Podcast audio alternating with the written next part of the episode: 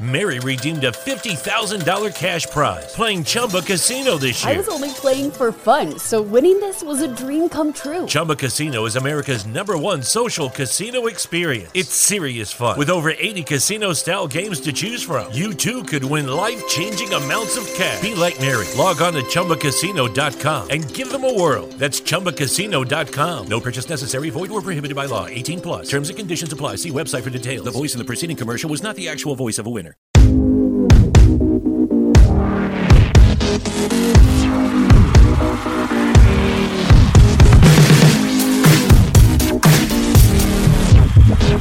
Ball sends it over to Edward Robles. Go insert name FC.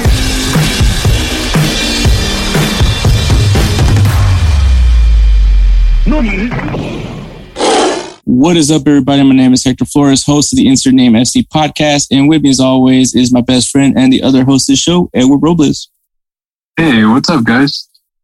So it's, well, obviously, this episode drops on Friday, which is Christmas Eve. So ha- Merry Christmas, Edward. Merry Christmas. Um, yeah. Merry Christmas, everyone. you know, speaking of Christmas, obviously, well, that's our three up, three down spoiler. Um, but you know what? You know, transfer window's about to open up again. Um, we'll go down our, our teams that we support. Um, I guess going based off our, our singing bets. Um, we'll start things off with the Premier League. So, Edward from Manchester United, who what's on your on your Christmas wish list for transfers? On my Christmas trip, sorry, sorry. On my Christmas wish list for transfers, well, honestly, right now, um, shoot, anything that would make solidify Barcelona, honestly. I said starting with English Premier League. Oh, English Premier League. Uh, Man U. Honestly, Man U is is good right now where they're at. They just need to know. They just need to know how, where to put those players on information. Honestly, like they are legit good. Like, Would you would you add any depth in anywhere? mm, not really, dude. Honestly, um, I, I, like that's how that's how I'm like, man. You has a squad. They even have to just mix it up, or they just have to do different formations, or they just have to do something. All right, so better better managing is what you're what's on your wish list for. Pretty much. Okay, all What, about- So what about you for Arsenal? Arsenal, um, honestly, uh, kind of weirdly enough, Arsenal isn't really that bad of a team. Obviously, they're uh, as we're as last time we spoke, uh, um, Arsenal is in fourth place right now. Obviously, that also depends on what happens with West Ham because I think I think they have a game over West Ham. So if West Ham wins their game, obviously they go back to they go back to the top four, and Arsenal's back in fifth. But Yeah. um, Arsenal really hasn't been really that bad. They've lost to teams that you know realistically you know they're going to lose to. Obviously, you're going to lose to Manchester United. You're going to lose to uh, Man City. So they've they've competed really. I mean, aside from Brentford, they've done pretty well this season. You know, I think every people, some people have not realized how good Arsenal has been so far. But um, I mean, with some of the current things that are going on, and we'll definitely touch up on that in our headlines. Um, I definitely would say a, a clear striker because, to be honest, the goals that are coming from Arsenal right now are mainly Smith Rowe, uh, which obviously I'm not against because I love Smith Rowe, but we do need a for sure striker in that position. So uh, I would say, I don't even say like, I mean, I know the rumor's been Vlahovic, but I mean, just get yourself like a, a well seasoned striker. I, I think someone with some good experience, maybe, um, I don't know, uh, a Luis Suarez kind of player. Not saying that Luis Suarez is up for grabs right now, but someone with experience. You don't necessarily need somebody that a young player. You can get yourself like a leader up front, which also could also help out because Arsenal doesn't need a leader. Yeah. True. So, obviously, Wait. Luis Suarez, I don't think is on the table, but but someone You're like just having your eyes set on someone like like Luis Suarez. So I would definitely say for Arsenal right now, maybe get themselves a, a definitive striker, number nine. All right. Okay. All right, and then we'll go to we'll go to the La Liga. So for you, what do you think Barcelona needs? Honestly, it just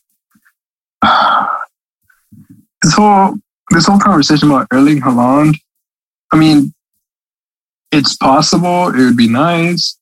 It's just uh, money wise, it's not there, honestly, financially. So, I mean, personally, I don't know. I think maybe like the, the rumors about Ferran Torres going, that would be a, a decent signing, I think. I think he would fit. Where would Um, you put him though? I don't know. I guess the thing, it's like, Would you put? okay, would you I mean, I mean, think you- of it like this because? Diogo. Could uh, Just think of it like this: like Diogo Jota right now has been playing a false nine. He, Yeah. Idealistically, he's a winger, but he's been playing a false nine for Liverpool. Yeah. Could you see Ferran Torres maybe swi shift over to that false nine position? right. Is that is that Um, something that you're thinking of, or you think of him more as a winger? I mean, I think of him as a winger, but he could be the false nine. Um, you know, it's just honestly, I don't, I don't know where to But put him. but I mean, you maybe- would like maybe- Ferran Torres. Just- just- yeah, that's who you want. All right, that, that's all that matters. Yeah. Um, I mean, maybe maybe you could put Ansu Fati as a false nine and put Ferran Torres, you know, on the wing. hmm, that's that would be fun. That'd be a fun thing to watch. Yeah, Um, for me, for Real Madrid, I think Real Madrid, low key, kind of similar to Arsenal, but kind of more for you know, obviously Real Madrid kind of leading right now in La Liga. Um, I feel like they're they're actually pretty pretty well set off everywhere. Um, I mean, you know, Modric looks like he's playing like he's 20, 22 for some weird reason. Um, definitely looks better from last season. Uh, Toni Kroos, obviously, he's going to do his thing. Um, Benzema, I mean, you know, obviously Real Madrid still has yet to have made that big splash signing. So I think that if they can get that big splash signing done this time around, I would love to see it. Obviously, the name that everyone's been circling with Real Madrid has been Mbappe. So I think it's time to bring Mbappe to Real Madrid at this point. Mm, okay, okay. I mean, realistically, you're closer to your goal than I am. Realistically, yeah. Um, and then we're going to the Bundesliga, Dortmund. Let's see, Borussia Dortmund. Uh, honestly, keep Haaland somehow. You're over here is like, I know Barcelona's got rumors with Erling Haaland. yeah, but but now we're going to Bundesliga, and Bundesliga honestly is keep Haaland. That's true. That's very true. I think that I do. Realistically, that's the move to go I mean, for. keep keep the squad moving, but then just somehow keep Haaland Do you there. try to move on from? can- do you try to move on from Matt Hummels? Ah, Do you try I to bring? so. Do you bring your bring in a, a center back that can kind of take my, Matt Hummels' spot? Honestly, yeah. Honestly, man. Because I mean, Matt Hummels is already it's it's up there, and I mean, it's not like uh, it's not a bad thing. It's just I think he needs he needs to pass on the reins. I, mean, it's, I think it's time. The whole team is evolving, and he's the only one that's I guess just back there. I'm not saying he's a bad player. It's just I mean, It's time sometimes he'll get, he'll, he'll get dusted. Yeah, sometimes he'll get dusted, and I'm just like, man, like pretty sure. Like it's it's so funny to see like center backs. They're not even like huge and tall anymore. Sometimes they're like really short and speedy, but I mean, that's- actually that's not some the ball. Yeah, that- exactly. So So I mean, Umtiti is like five eleven, but still. yeah, but yeah, I get I get what you mean. Uh, for Bayern Munich, I mean, they're just stacked everywhere. Um, I guess just keeps keep poaching players from the Bundesliga, which I mean, you you kind of Edward, you've already heard my my gripe. I mean, everybody's heard my gripe now at this point with, with the way Bayern Munich is able to run Bundesliga like they do. Um, I, you know, at some point you got to be able to. There's got to be some competition, and so Mhm. it's not it's just not fair. But uh, but I mean, just Bayern Munich keep doing what you're doing. I mean, you're you're always going to win your league if you keep doing what you're doing. So yep. until proven different, until proven differently, that's how it's going to be. um, and then uh, Serie A, so Juventus. Mm, honestly, uh, everything's been quiet on the Dybala front. He hasn't really shown. He's just constantly out. Mm, I mean, COVID was to blame first, and injuries, and I think another round of COVID and another round of injuries. So hopefully, like he can stay healthy. But you know, um, hopefully Federico Chiesa stays stays at, at Juventus as well, and um, probably like Locatelli, like stays there as well. Okay. Like hopefully, I, like they have like a breakthrough more of a year. Like they can just start like I, I don't know, like being those those goal scorers that they're gonna be like on I the mean, top of the table for goal the future, scoring. the future looks so bright for Juventus. Obviously, you got Yeah. You got Locatelli, you got. Um, I mean, weirdly enough, Morata hasn't lived up to because usually he looks great in Juventus jersey. Um, I haven't heard much from Morata. That's like He actually, he, I think he scored the winning goal or no, he the, the first goal in the last game they played. yeah. So I mean, So That's- I mean, that's not a- like all bad. that's a that's an interesting name to drop over there. But um, yeah, I mean, like I think with the the, the promise that Juventus has, um, I think they're just missing something. I don't know what it is. Maybe an Eden Hazard. can, No. you take, can you please say Eden No. Hazard? No, no, He's Serie A good. no, no. He's no, not even Serie A good. Dang. He's he's he's he's lost it, man. I don't know whether it's the Belgium good. He, he's good there. I mean, but the thing is, like, he still has, no, no. I'm just saying, like, he still has those moves. Just like they've lost their luster, dude. Like, it's just, it's not there, dude. It was his first game back last week, and uh, I Yeah, honestly okay. thought that he was. Gonna, And it was in he a, was a gonna- draw for against Cadiz. Yeah, 19th place Cadiz or 13th or 19th. Oh man. Jesus Yeah, so Uh, definitely, like I definitely get that. Um, for AC Milan, um, honestly, I think the team is really well rounded. I don't think that there's any issues with them. Um, I mean, the only thing that's like I think is that their goalkeeper's currently injured, but their goal, the goalkeeper that they got to like replace Donnarumma was actually a pretty good one. I really they like him. Um, midfield's fine. The, the wingers are fine it kind I guess I guess you know uh, prepare for Zlatan and Giroud. You know they're not they're not getting any younger, so maybe. And I mean you still got Rebic, but I know they play him on the wing every every once in a while. So maybe prepare for for when Zlatan and and Olivier Giroud ends up hanging up. So get yourself another striker.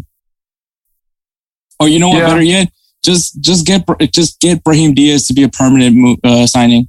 You got him on loan again. Just make him a permanent move. You like you like Brahim Diaz, so just keep Brahim Diaz.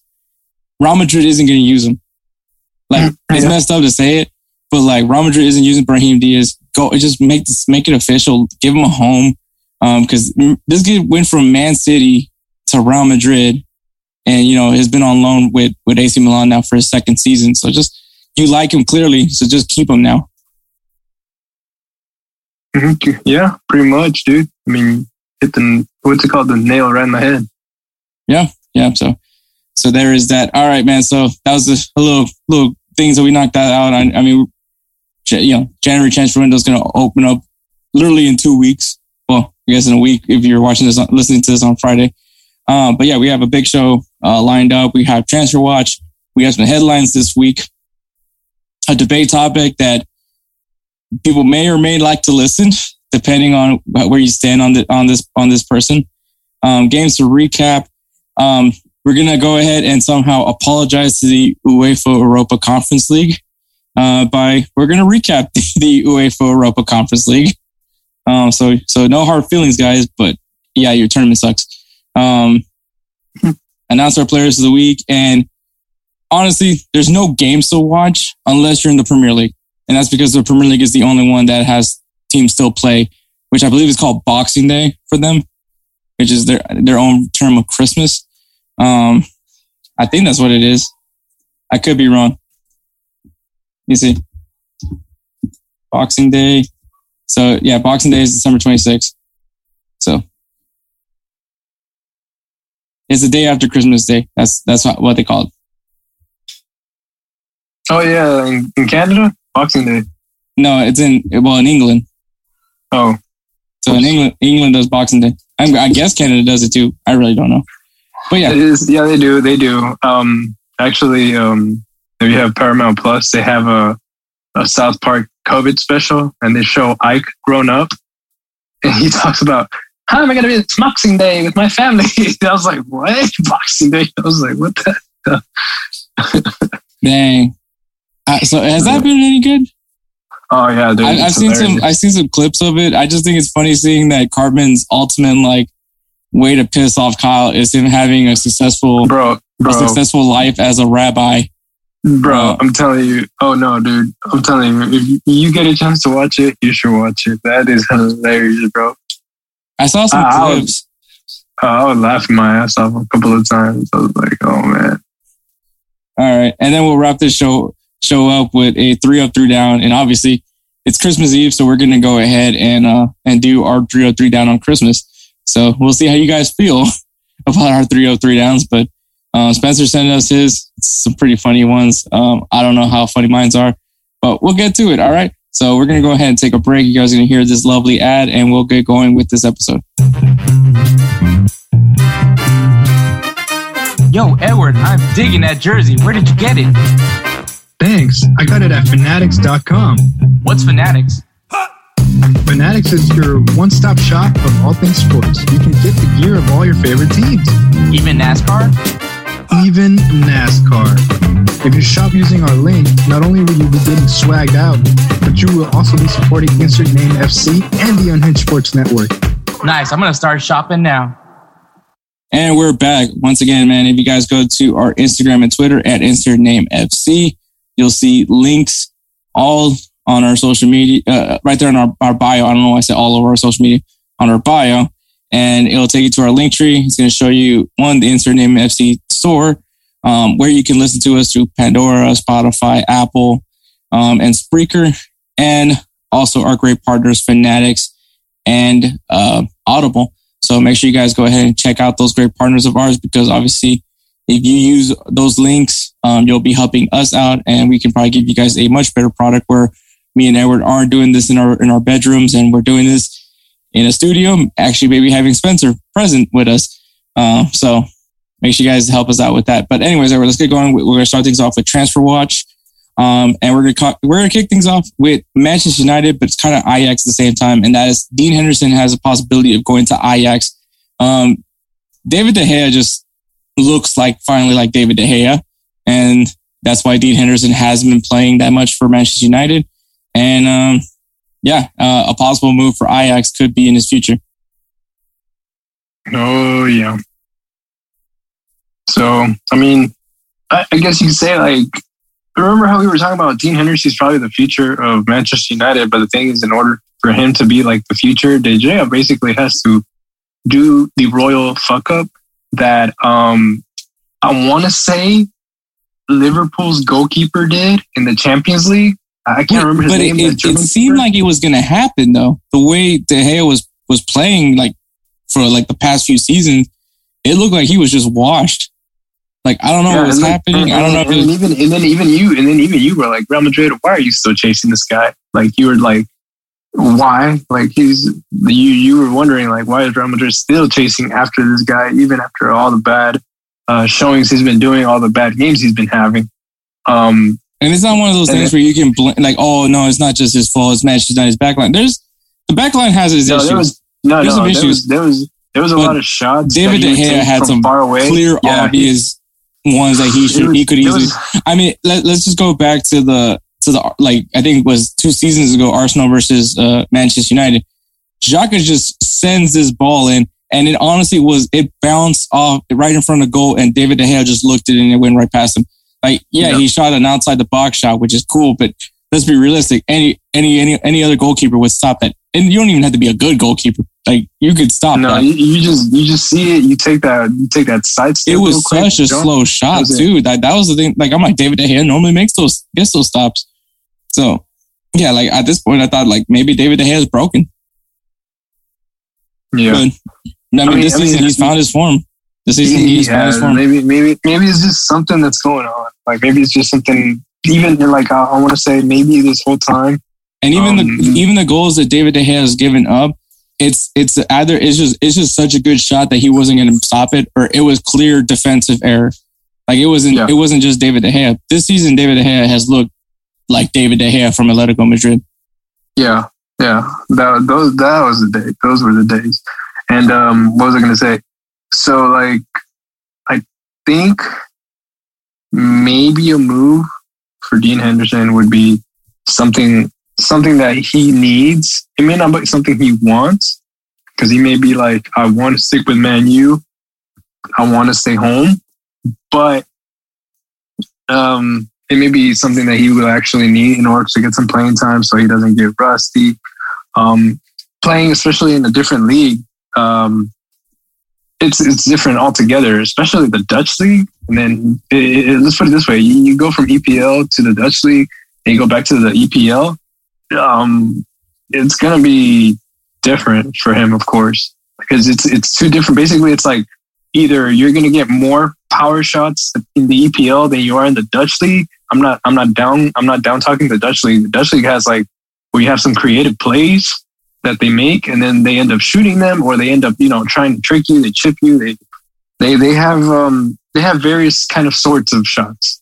But DPL is you literally have like the power, the powerful shots from outside the box or even in the box. Like they just try to rip it right in front of you. And um, you know, so it, I think it would be a good experience for him if he goes to a different a different league, you know, even just to get some playing time, he actually would be able to start. No, yeah, for sure, absolutely. I think this, and it's Ajax, isn't? I mean, granted, you're going to be basically dominating their division, but it, I think it's a it's a good place for him to be playing because these guys, obviously, most of these guys eventually end up going in and play the next level, um, and I mean, usually pan out. Uh, don't don't look at Don, uh, Donny Van de Beek. But you know, usually it does work out for these guys. Like these, that, that's like the next step for them is to play in the Premier League or the Serie A. Um, and I think right now it's just that Dean Henderson needs to be playing because I think Dean Henderson can even because if you think about it, like especially with young goalkeepers that are in England, you know, he's competing with Aaron Ramsdale, which right now has been killing it for Arsenal. And I, am actually going to, you know, choose to eat my words now that Aaron Ramsdale is an amazing goalkeeper. Um, mm I was very hesitant with him because of the fact that he's been with two teams that has been relegated as he was the starting goalkeeper. But now I'm kind of thinking that maybe it's just because those teams were just that bad. Um, you know, I'm looking at you, Sheffield United. Um, but mm-hmm. you know, when at the same time, it's like he's he's looked so different in Arsenal. He's making these amazing stops, and and even though I'm trying to be as loyal as I am to Leno, it, it, Ramsdale has looked amazing. And I think also Leno has just kind of had like a really raw end of his of his deal just because he's had so so such bad uh, backlines over his his time. And I'm not saying that Arsenal has a better backline, but it's been better than what they've had recently. So especially with Ben White and Gabriel, they definitely have stepped up. Being so young, but have stepped up pretty well. So I've actually liked what I'm seeing from Arsenal right now. I mean, clearly they're in fourth place right now, uh, but Aaron Ramsdale is definitely a big factor as to why Arsenal has done so well. So I'm eating my words right now with, with Arsenal. But yeah, kind of looking at those young goalkeepers, Dean Henderson and Ramsdale, they're competing for that number two spot and eventually being that number one goalkeeper for England. Yeah. So, so I mean, you got to play. He's playing at Arsenal. You got to play somewhere. And if you're going to play somewhere, play somewhere that's going to guarantee you Champions League spots, and that's Ajax. Hmm. Yeah, I mean, I think I think I think him going to Ajax would be would be the better move. Like I said, so he can actually get some play time. I don't think I don't think it's gonna. I'm not saying like I really don't think he's gonna have a hard time to to take down the the current goalkeeper to basically take his spot. Well, I think Ajax Especially, is probably doing this because their their goal, goalkeeper is set to be going elsewhere. I mean, yeah, that's what, like, uh, once again, Ajax they know how their how their team is structured. They know they're going to lose guys, but that's the beauty of Ajax is because the next guy is just even better. Yeah, they still find some way. Like they still find so, some. So Ajax, yeah. I'm sure it's because they got to start preparing for when their guy leaves. And Dean Henderson, I mean, can easily just jump in and, and be that starting goalkeeper for Ajax. And that looks great for him. That's a legendary club, has rich history. You're going to be in the Champions League. And maybe, maybe by that time, Man U moves on from David De Gea they maybe have a buyback. If you're if you move if you move on from uh, from Dean Henderson, you better have a buyback clause. I, am just gonna put that out there because the second David because David De Gea isn't getting any younger, he's gonna have to move on elsewhere at some point. You go get Dean Henderson, who's prime and ready because he's been playing for Ajax. He's been playing in the Champions League. Bring him back, and you just you got yourself set. And I do believe he got the Van der Sar stamp of approval too. So that's a pretty good. And I think that's probably the reason why Ajax has been talking to him is because of Van der Sar. Yeah, exactly. So I think I think it's gonna be good. But yeah, so we talked a lot about Dean Henderson. Well, kind of a mixture of Dean Henderson and David De Gea. So we'll move on and we'll move on to everybody. The reason why everybody's going to start becoming a San Diego Wave fan, and that is Alex Morgan has made the move to the San Diego Wave, the new expansion club in the NWSL, along with Angel City FC, who's also part owned by my girl Becky G. So they did their expansion draft. I don't think that that Alex Morgan was part of the expansion draft, but she is part of now San Diego Wave. Um, unfortunately, my favorite player in the Houston Dash, Kristie Mewis, was part of that expansion draft. She went to San Diego Wave, but then she got uh, transferred over to Gotham FC, which still sounds so fucking cool. But um, but now uh, you know, so my my my homegirl Kristie Mewis is now playing for Gotham FC. I'll still be rooting her on unless she's playing uh, Houston Dash, and then that case I might have to try not to root for her. But you know, but uh, we're talking about Alex Morgan. Everybody's everybody's love, everybody's you know focus. I'm sure Edward's about to go online and get himself a San Diego Wave Alex Morgan jersey as we're speaking right now, um, because yeah, let's everyone's buying an Alex Morgan San Diego Wave jersey. Pretty much. Still remember when I was like, I'm gonna marry that chick, and like, no. And then she marries no. like the the least well known soccer player possible, which Ah, also moved by her, by the way. She's yeah, like, I'm gonna make sure I'm the star in this relationship. Like, no, you're moving. Yeah, oh man, yeah. That, that's the hor- That's that's the, the the hard part. But yeah, so congratulations to Alex Morgan. Uh, San Diego Wave, I'm sure is going to be a team that everyone's going to keep an eye on in the NWSL along with Angel City FC. Uh, yeah, as the NWSL is expanding, so that's going to be pretty cool. Uh, definitely want to. We, we're definitely gonna we're gonna do some things with Woso Digital Media to, especially when the season comes up. You know, to like hear her thoughts on it. But yeah, totally excited. Um, but moving on, man. Speaking of of things that came up this this past weekend, uh, Spider-Man: No Way From Home comes out in theaters. When we record this, I haven't seen it yet, but by the time this episode drops, I have already seen Spider-Man: No Way From Home, and uh, my God, what a, what a film! What a film that we're seen it yet. Well, by the time this episode drops, who knows? But what a film! Yeah, I got there. work all this week, and That's my that's my Yeah. that's my review of, of Spider-Man: No Way From Home. What a film! Quite uh, the film of a generation. Hand the Oscar over to Tom Holland or Tobey Maguire. I don't know. I don't No, spoil it for me. no one knows. Apparently, Vin Diesel's also in the movie. Uh, but anyways, so speaking of, of Spider-Man: No Way From Home, so Tom Holland, he, for those of you know, he, he's the he's the he's Peter Parker. He plays Peter Parker in Spider-Man: No Way From Home. He's one of the Peter Parkers. What? okay, I, I, I'm gonna stop. I'm gonna stop doing that now. Anyways, obviously, I haven't watched the movie yet. If you guys think I actually watched the movie at this point, like you haven't heard heard what I just said. Anyways, so Tom Holland, um, he was at the Ballon d'Or ceremony. Don't know why, but he had he got a ticket. Um, he was there along with his uh without along with Zendaya. But they went to go to the to the uh, Ballon d'Or ceremony, and he caught he, he spotted Mbappe, and he made a plea for Mbappe to join Tottenham, and Mbappe laughed Oh, that's right. Yeah, yeah. I, like just straight up just that- laughed in his that. face. he just laughed. Yeah, he just laughed. He just laughed at him. I mean, Actually, as a matter of fact, he said impossible. yeah, yeah. I think, I think, I think, I think. Look, look, look, look. I think that laugh was more of like a chummy laugh, but at the same time, it's like a, like oh, that's ridiculous, bro. Like kind of like that, and then That was that was. Uncle Phil laughing when when Will told him, "What are we gonna do?" yeah. And Uncle much. Phil just starts laughing. He's like, "He said we." so, so yeah, so uh, yeah, freaking Mbappe basically just trolled uh, Tottenham, which I love.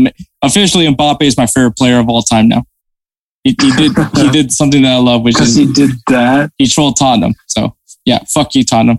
Even if you have Tom Holland as your fan, which is a pretty cool fan to have, but no, no. Yeah, he's he's he's a special guy, man. But but GG GG Mbappe GG. moving on to it's, it's moving on to Tottenham's rival. Arsenal are interested in Ianis Stoica, who is apparently the Romanian Mbappe. I don't know how this weirdest transition ever. We went from Mbappe and Tottenham, but now we're we're the the first of all, everybody knows that you if you call anybody the something whatever amazing player we have currently at the time, it's it's the kiss of death. Like how many how many of the next Messi's have panned out? So one super yeah, early to be having the next uh, Mbappe because we still don't know what Mbappe is going to be. Um, even though he's been amazing, but we don't know. Mm-hmm. We don't know. Maybe maybe Mbappe starts playing bad in the future. Maybe Erling Haaland starts playing bad in the future. They're they're still so young in their careers. They're not set yet. Um, wait till they're like in their their their late twenties before we start saying who's the next whatever. But yeah, just just stop with the kiss of death. Just let the let let Stoica be the next Stoica. But um, but yeah, Arsenal's interested in Stoica. That's it. Yeah. I don't know what else to say. I, have never watched this kid play, so I can't tell you anything. But uh, I like yeah, his name. I, I mean, I like his name, Stoica. It's a fun name to say. You know, it sounds aggressive. Stoica. He's from a unique country, Romania. He's probably going to be playing for the national team. I mean, I just assume, at least in FIFA, in FIFA games, he'll be getting called up to Romania. But, but yeah, so so Arsenal's looking to get the Romanian Mbappe. Because let's face it, they can't afford the real Mbappe. Um, but yeah, moving on. Uh, Barcelona want Alexis Sanchez as a replacement for Sergio Aguero. Oh, I don't. I mean, he was he was good. I mean, as a winger back then, I, I just I don't see that. I, I just don't. It's a head scratcher for me. Yeah, like he's a good player. I'm not saying he's not. It's just Barcelona right now at this time does not need him to be up there like right it's now. like how is he a replacement for Aguero? Aguero's a forward. Alexis Sanchez is a winger. Unless at this point, where like, his age, he has to be, he has to be, he has to be, he has to be a striker. And then he has to play like that uh, Lukaku kind of style, where he's just shooting the ball and. No, he doesn't have the size for that. I know, but that's the thing. It's like he does have the strength, but at the same time, it's like you're right. Like he, he has to depend more on his finesse than really anything yeah. else. But yeah, so mm-hmm. that's that's going on. Uh, moving on, uh, Diego Simeone is open to selling João Felix. So we can definitely say the João Felix experiment didn't work out too well. Yeah, and we we we both thought that you know by him playing under Luis Suarez, like with him coming back, like you know, and I think we we definitely said it like João Felix needs to do something. Like he, and I mean, that's kind of like, I get, cause, you know, in reality, uh, Atletico Madrid didn't really make any massive signings aside from, I think they got DePaul, um, which I just remembered that DePaul is in Atletico Madrid. Um, yeah. But, uh, João Felix, he's, he's, he's the missing piece for Atletico Madrid to have like a, a, an era of just success in Atletico Madrid. Madrid's a good, Atletico Madrid is a good team. I'm not trying to like diminish it. Their their defense is so good. Um, I mean, aside from what they the, the recent game they played, but they're a really good team and they're missing just something. And it's like they can't depend on Suarez for so long because I mean Suarez isn't he, he's not young. Like that's just the uh, truth. João Felix is supposed to be your future. Um, Correa, I mean, kind of did like a literally I did an overreaction on him because I thought Angel Correa was just going to just turn this league up a notch. Apparently, I was wrong on that one. But yeah, João Felix has been the player that we've been hoping to see. He's going to do something. You know, he's that bright future. He's supposed to be the the next Ronaldo. Like I told you, it's a kiss of death. Like it really is a kiss of death for these guys when you call them the next whatever. But um, but João Felix, he's supposed to be the next big thing, and he's been quiet since leaving Benfica. Yeah, he did he did like little things here and there. It just wasn't like the same stuff that he was doing at Benfica. Like he just his name alone was actually like, oh damn, like this is a kid that you're gonna want to watch out for. But then he didn't really show all of that. Exactly, exactly. So it was the inevitable. Maybe, maybe Arsenal go get some.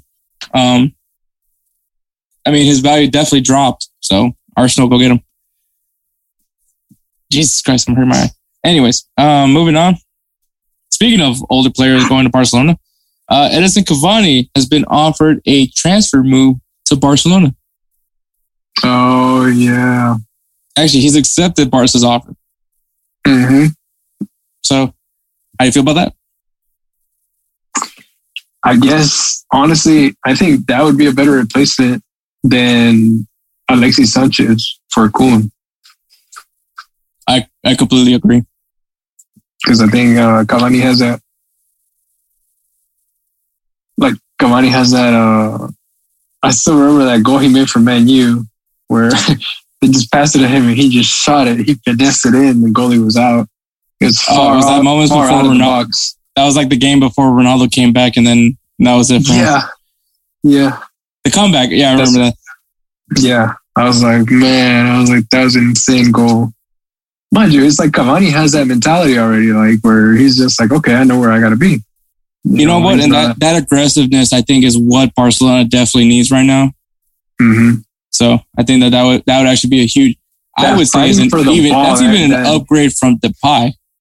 So yeah, so I think it would be a smart move for Barcelona, especially if they're trying to slowly rebuild. Cavani is going to be a cheaper option, just because it's not really going to cost you much.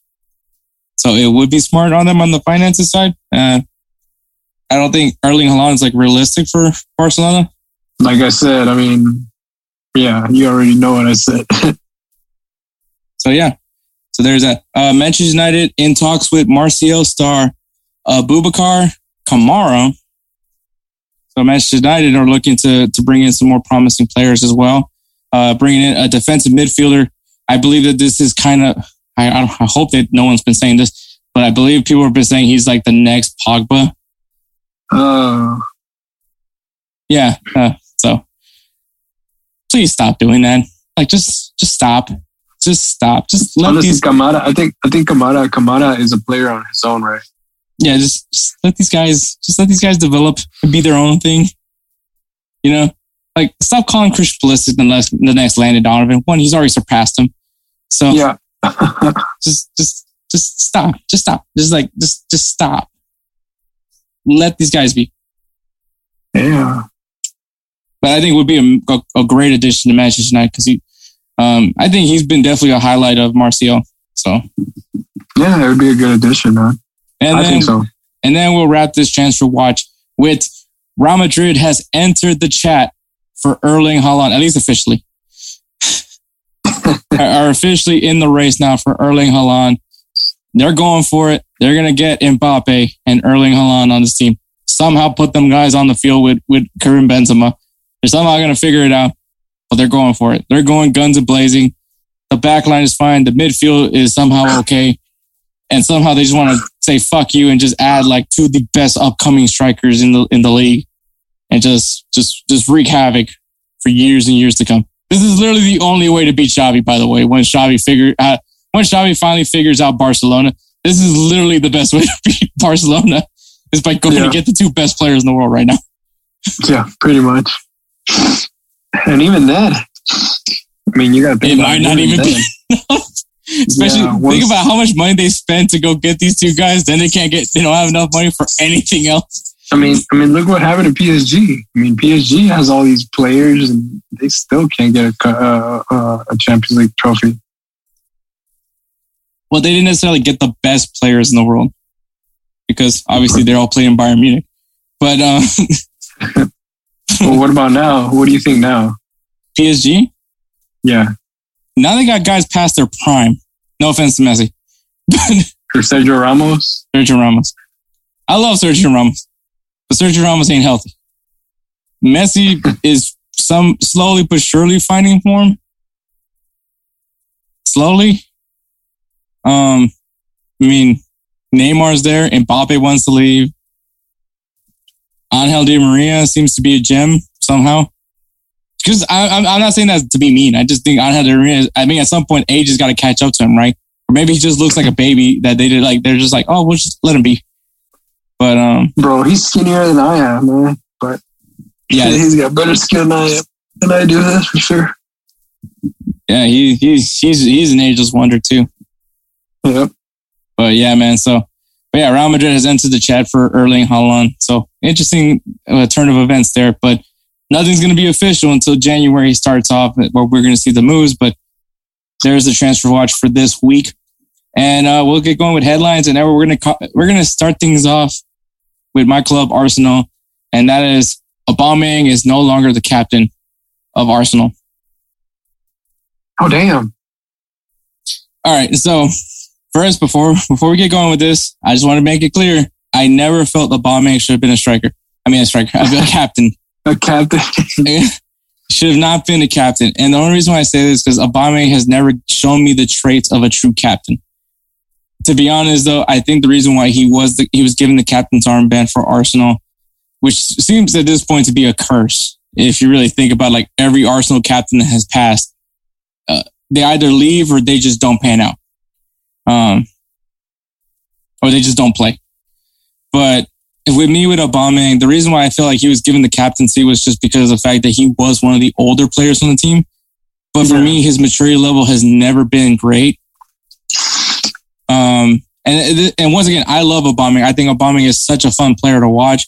I do believe that he is a he is something that uh, Arsenal depends on does need to depend on to win games because when when Aubameyang is scoring goals, you know Arsenal is going to win. But as a leader, and then I this also goes to my bias, and everyone knows this that I just don't like seeing strikers as captains. Even Yeah. though Raul's the the exception to the rule, I'm just not a fan of striker because I mean strikers aren't don't see the whole field, or at least ideally don't see the whole field. You know what I mean? And also, uh, also, uh, no offense to Karim Benzema as well because he's a great captain as well. But I tend to not like strikers as captain. Weirdly enough, some of the teams that I like, uh, the striker is the captain. But um, for, for me, I just like someone that's like either a midfielder, a goalkeeper, or a defender, just because they see the field a little bit more. They see the they see the larger scheme of the field instead of just that one sector of the field. And so that's probably my little bias into it. It may be stupid, may be wrong, but I also don't like the idea of giving the older player the captaincy because they're the older player. I think whoever, if you if you feel this person has a good leadership trait, you give them the captaincy. Um, but I just never thought Bombing was a captain at all because I mean he just isn't mature. Is he a fun player to watch? Is he does he his antics and all that is great? I love it, but I he doesn't. I I wouldn't call him a leader. And I mean, clearly Arteta didn't. There's been like a clash between him and Arteta for a while now. Um, and I mean, there's some disciplinary issues that's been having happening with Aubameyang. I don't know what the issues are exactly because I don't know. I've been looking everywhere and I just still can't find it. Um, but clearly there's an there's a conflict between Aubameyang and Arteta, and but I'm not against the decision of, of stripping the captaincy from from Aubameyang. I still would like to see Aubameyang on the field, but he's been a he's been a massive disappointment lately. He just hasn't been able to score goals. There's I, I think there's something something's bugging him, and I think it's been the conflict between him and Arteta that he's just hasn't been the same player for a while now. And uh, weirdly enough, now for at least recently, we've been seeing Lacazette take the captain's armband now, he like he's been playing a little bit more games, um, which he's kind of also been rumored out the door for Arsenal. So I think it's kind of weird that you give this guy the captain's armband, even though there's rumors that are circulating that he's possibly leaving as well. Or are you telling us that Lacazette is now officially has a position for Arsenal? I, I really don't know what's going on, but because that, I feel that this could be meaning that Auba could be out the door in January. I, I think I think that's probably the case, man.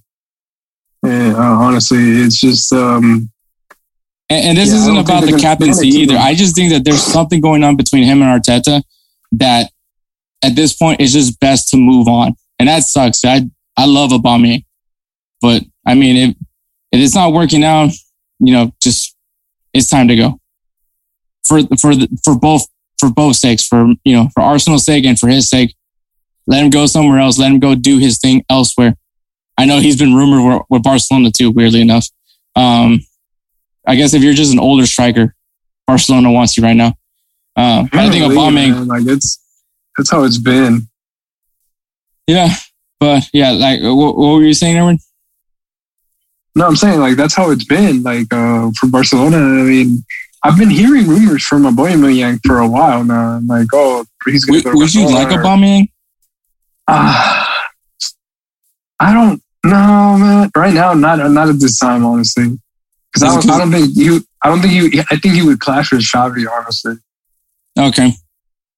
So, and the way that Xavi wants to build stuff up, he wants like literally precise, uh, specific players.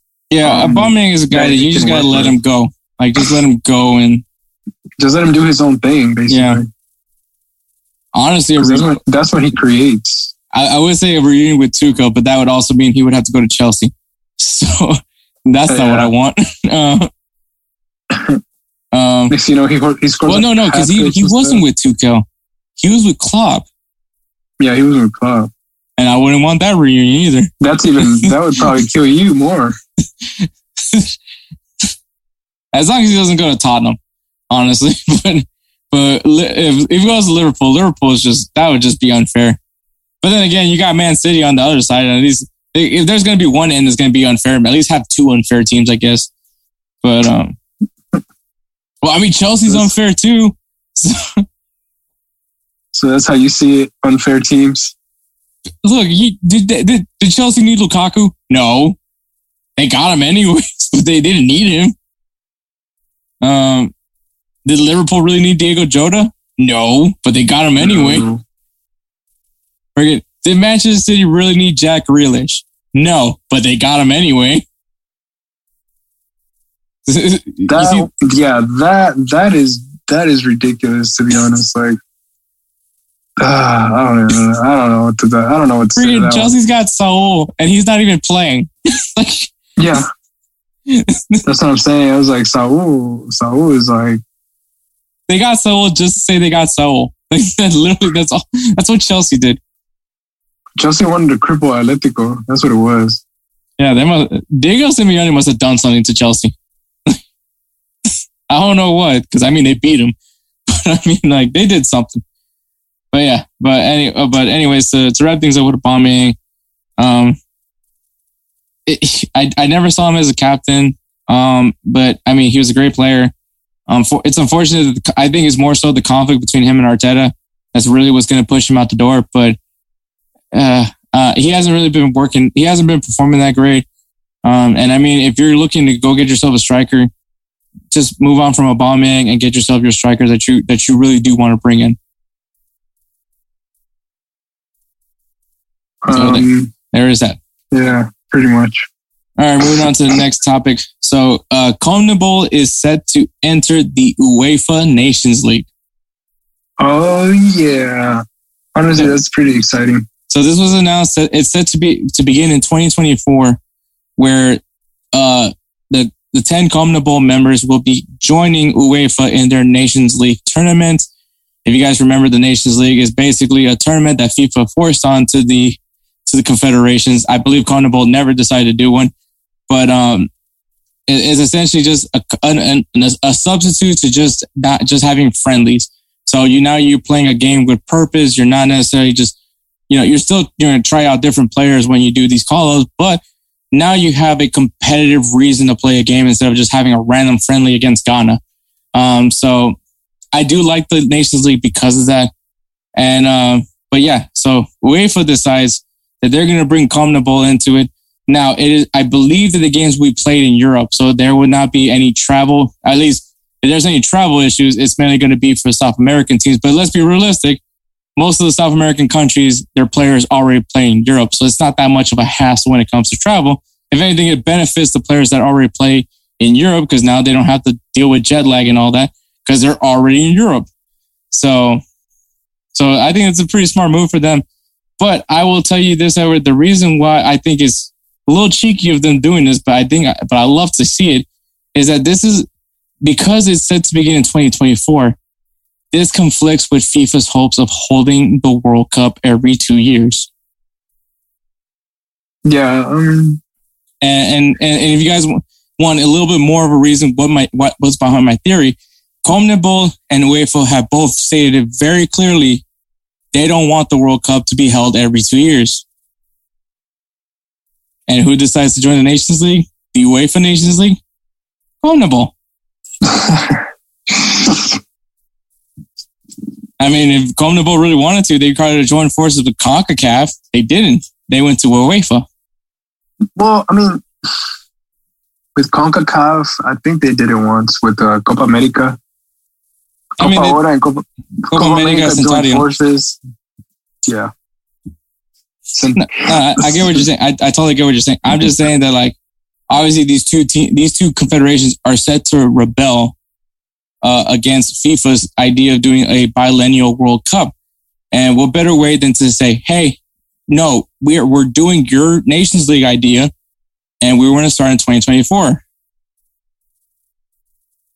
What's what's what's FIFA going to do at that point? Um, but the other th- the the other thing that I want to throw out there as well, another another theory of mine, and Edward, tell me if I'm being crazy or not, is um, well, Messi did win the Ballon d'Or, which many people felt that it should have gone to Robert Lewandowski or Jorginho. Um, I thought it was Lewandowski. well, yeah, but me too. Um, but if you have the Nations League, you played the South American teams in there. Let's be honest, majority of the South American teams are probably not going to go deep in the Nations League, especially against the European teams, especially the ones that are up there. Because there's, I feel like there's a lot more top European national teams versus the South American teams. I mean, let's Brazil and Argentina are probably the two ones that will compete very well. But when you're taking on an Italy, a Belgium, uh, an England, a France, a Spain. a Spain, a Portugal, uh, you can probably list a lot of countries. But anyways, there's a good chance that a European team is still going to win the UEFA Nations League. And, you know, now you don't can't use that. Oh, well, Messi won Copa America over a player like Jorginho, who also won an international trophy, won the Champions League. Like if you were going to go with the whole trophy th- uh, theory when it comes to winning the, the Ballon d'Or, Yeah. and maybe now you're going to say, well, Jorginho won the won the won the the the Euro. Clearly, the Europe the the UEFA national teams are superior to the to the Com- CONMEBOL teams. You should rate the Euro more than the, than Copa America. I think that the, that UEFA is doing that so that way they can say, see how much better we are than Argentina. See how much better we are than Brazil. We should have had a our players should have been the ones winning the Ballon d'Or, not Messi. I mean, to me, it just sounds like a conspiracy that you're you're thinking there is. Uh, personally, I, I don't know. I can't honestly tell you, but uh, I mean, it's possible. It's It- possible. It helps strengthen their argument, though. yeah. But yeah, I digress on that one. But uh, essentially, Edward, how do you feel about CONMEBOL joining UEFA? Because I do have my concerns that what if the UEFA teams just overpower a lot of these? First of all, it's going to help build more competition for the the South American teams, obviously, because they're going to be playing more with better with better talent. But um, I mean, it's not going to do well. For, it's kind of the same thing like how people say, "Oh, what if we had you know Concacaf play against the CONMEBOL teams?" And it's like, well, El Salvador, is going to lose to Ecuador. Like that's just going to happen. You know, El Salvador is going to get destroyed by Brazil. It's just going to happen. Guatemala is going to get their asses kicked by Uruguay. That's just what's going to happen. Well, Ecuador is going to get their asses handed by Scotland. Okay, maybe not Scotland. Um, Portugal. You know, like so, their their teams are going to be clearly beaten from you know obviously we're talking about those smaller South American Bolivia. I'm sorry, Bolivia, but like, Uh, hopefully you get paired with uh, Kazakhstan. I don't, cause yeah, it's gonna be rough for Bolivia. It's gonna be rough. Like, I don't know. I don't know what to do for Bolivia. Like, what do I tell Bolivia? It- It's just not gonna be a good. It's not gonna be fun for you. It's not a fun tournament for Bolivia. And we're mm, no, no. I'm I'm thinking because I'm like, mm, Bolivia does have a decent squad. I'm not. I'm not saying that. Oh my God, they're gonna get far. I, I'll be honest. I don't think they'll get out of the group stages, but um, I do, however, think like if you were to face them against, like you said, I mean, Guatemala, El Salvador, you know, Honduras, like Central American teams, uh, I think Bolivia will actually do pretty pretty good. But we're not talking about that. We're talking about UEFA. I know, I know, but I'm like, since you brought up the conversation, how that's what I'm saying. That's what I'm saying though. Like when you, when you thought about CONMEBOL versus Concacaf, mainly the the Central America, the, the Central American Caribbean part of Concacaf, because I think you know Canada and USA and Mexico will be able to hold their own. Yeah. But when you look at when you look at the other teams, the, the, the Central, Central, American, American teams, and, teams, and, even Jamaica, yeah. Jamaica would probably struggle. Um, uh, uh, maybe maybe play very well against against. I don't think I think I think El Salvador has a fair shot against Bolivia, a fairer shot compared to Brazil, but you know still a fair shot. Um, but like when you look at that for the other side, for CONMEBOL side, it's kind of like how CONCACAF would look at CONMEBOL. CONMEBOL is going to look at UEFA that way because UEFA does have the better. And I think it's mainly a finance thing for me too, because the facilities obviously are better. It's like Argentina still has issues with their flight arrangements. So like, you know, that's like nothing for, for Portugal. So I mean, like, so there is some clear, a, a clear class issue with, with, with CONMEBOL and UEFA. Now, like I said, Argentina, they're going to do well. Brazil, they'll do well. Uruguay, depending, but I think they'll still be able to compete fairly well. Colombia, it's a hit or miss. Um, Paraguay could probably be a surprise, but I think they'll they'll, they'll have some issues. Um, Ecuador gonna have some issues, and and I think now when you're listing like the lower ones, those are the ones that are gonna be playing in South America, playing in Mexico, playing in the MLS. Whereas you know obviously Argentina, Colombia, Brazil, Uruguay, uh, Chile, like they have players playing in Europe. That's true. I mean, they, I mean, okay, let's put it this way. I'm pretty sure, you know, Chile, um, Bolivia, Paraguay, like they do have players in Europe, just not in the major teams, just maybe second division England, um, maybe the Scottish Premier League, um, even, even maybe in Japan, you know, like little, little things like that.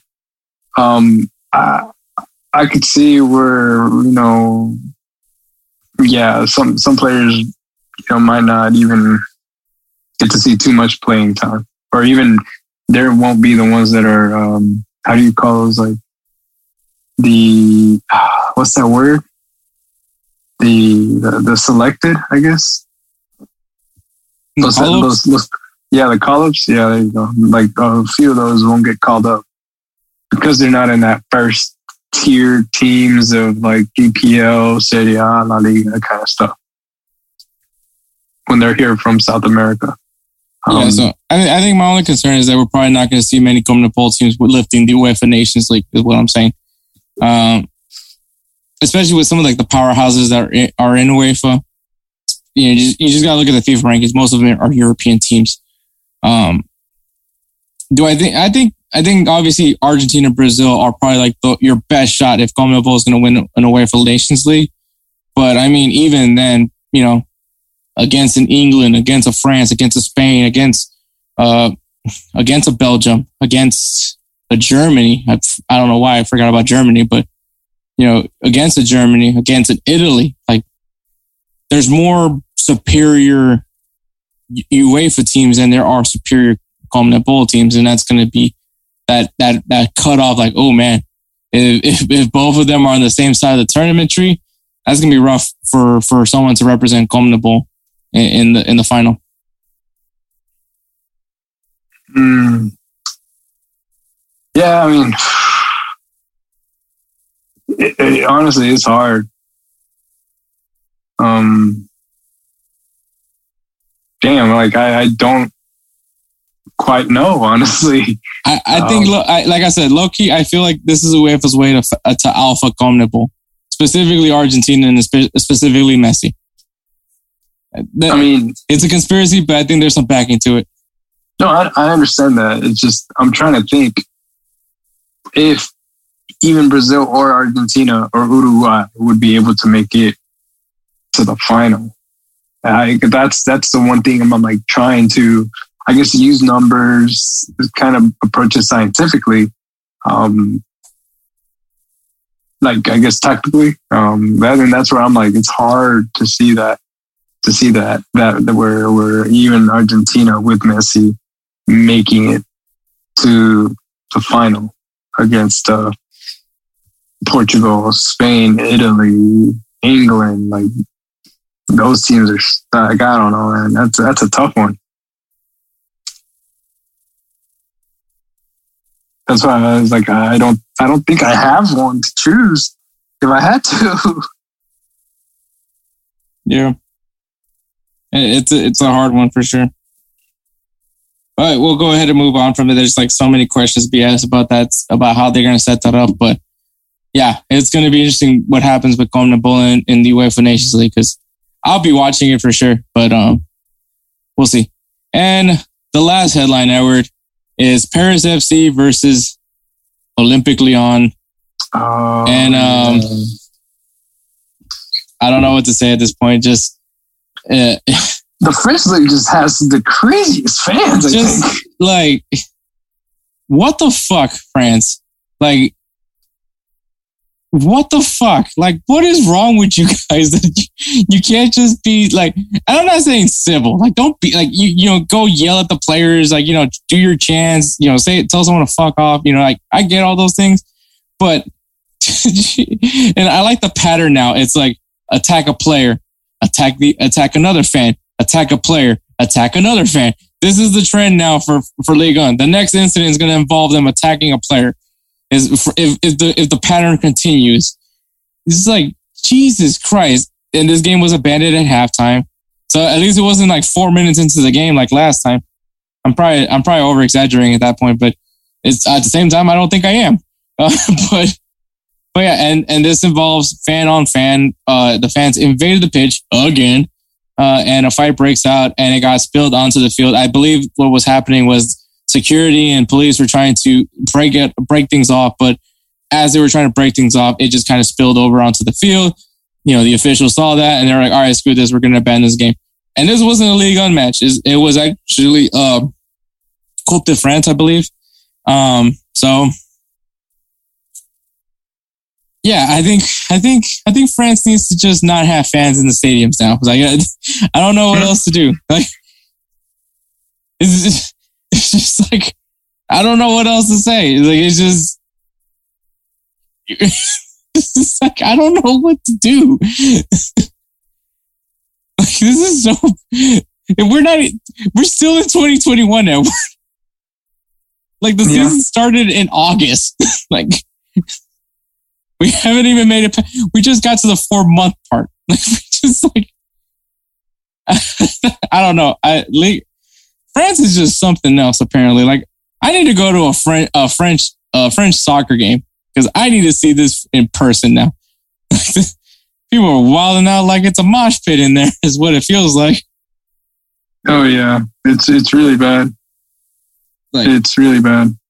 holy shit, man. So so how do you feel?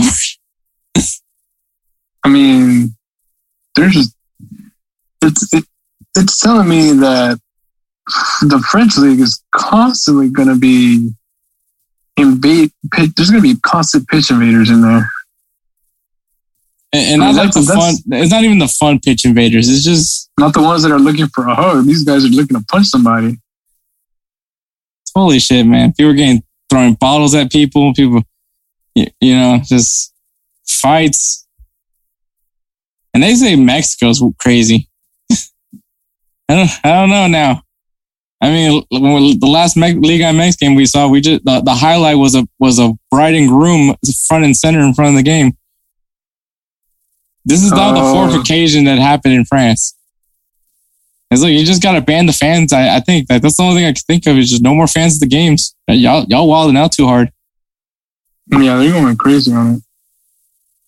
Jesus I Christ, mean, man. I mean, I mean, I honestly don't even know. I'm I'm just speechless at this point. Like I don't really like like I seriously have nothing to say at this point because it's just like like uh, I thought Americans were supposed to be the idiots. Like it's like I don't know, man. France is France is coming in. Fran- France said, "Hold my wine." Like Jesus Christ, man. What are what what's in that wine? I, I need to try this French wine. Apparently, it gets you pretty crazy. Apparently, I mean, I don't know. But but yeah, hopefully, hopefully, France figures this out. Uh, Paris FC, man. Just was this in Paris or was this in Lyon? I should probably check that.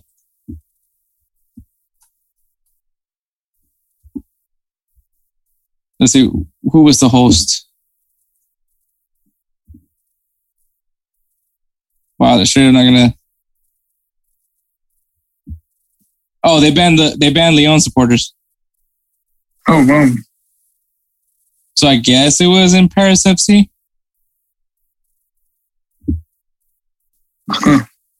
what? Was it in Paris?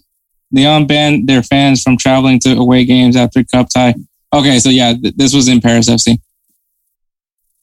So, so I, I mean, that's a that's a that's a good call. You know, you're gonna start banning banning your friends from traveling over to games. That's a it's a safe bet.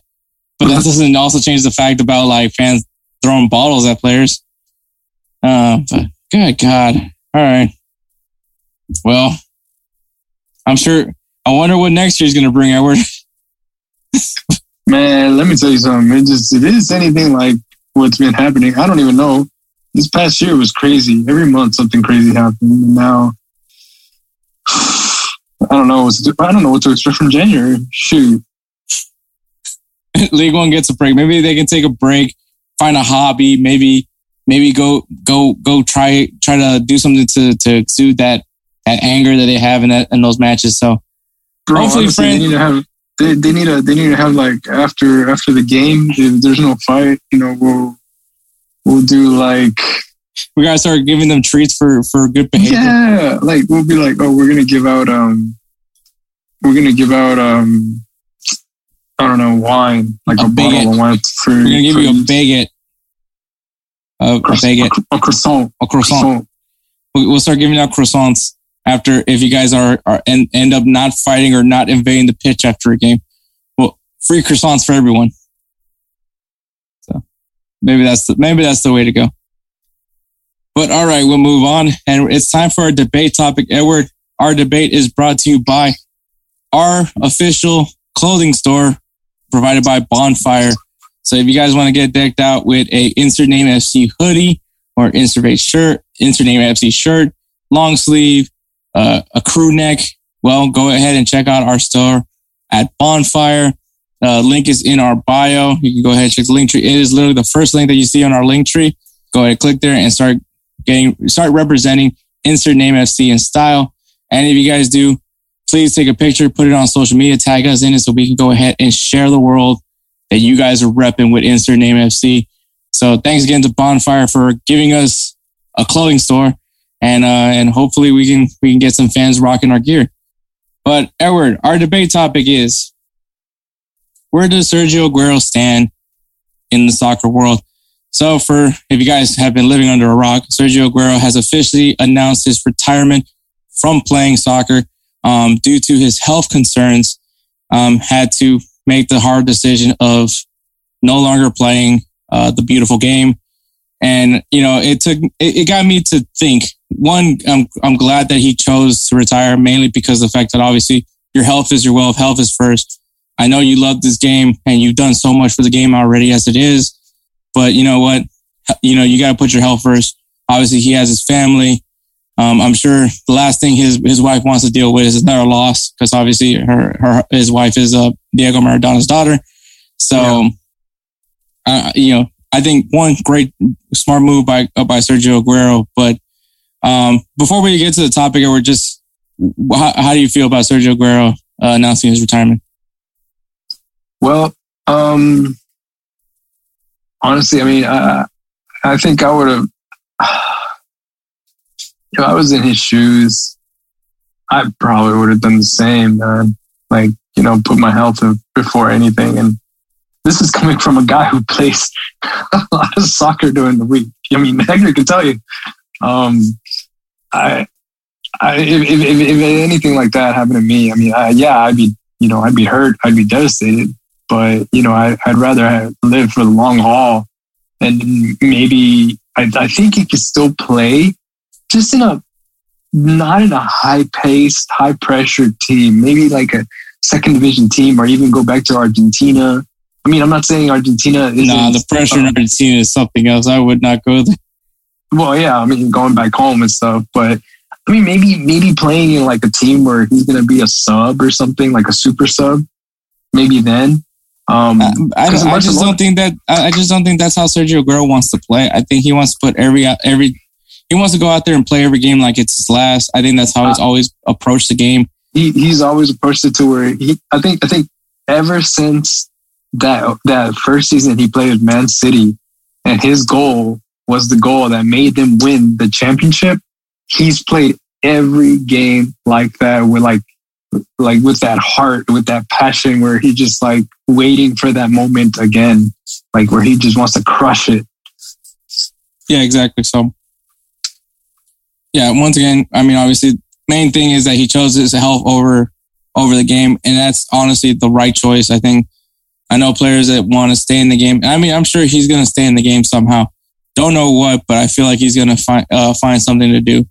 Um, Yeah. But with that being said, Edward, where does Sergio Sergio Aguero stand in soccer? Like, where do you place him in, in as far as like your as whenever if someone ever asked you who was Sergio Aguero in your eyes?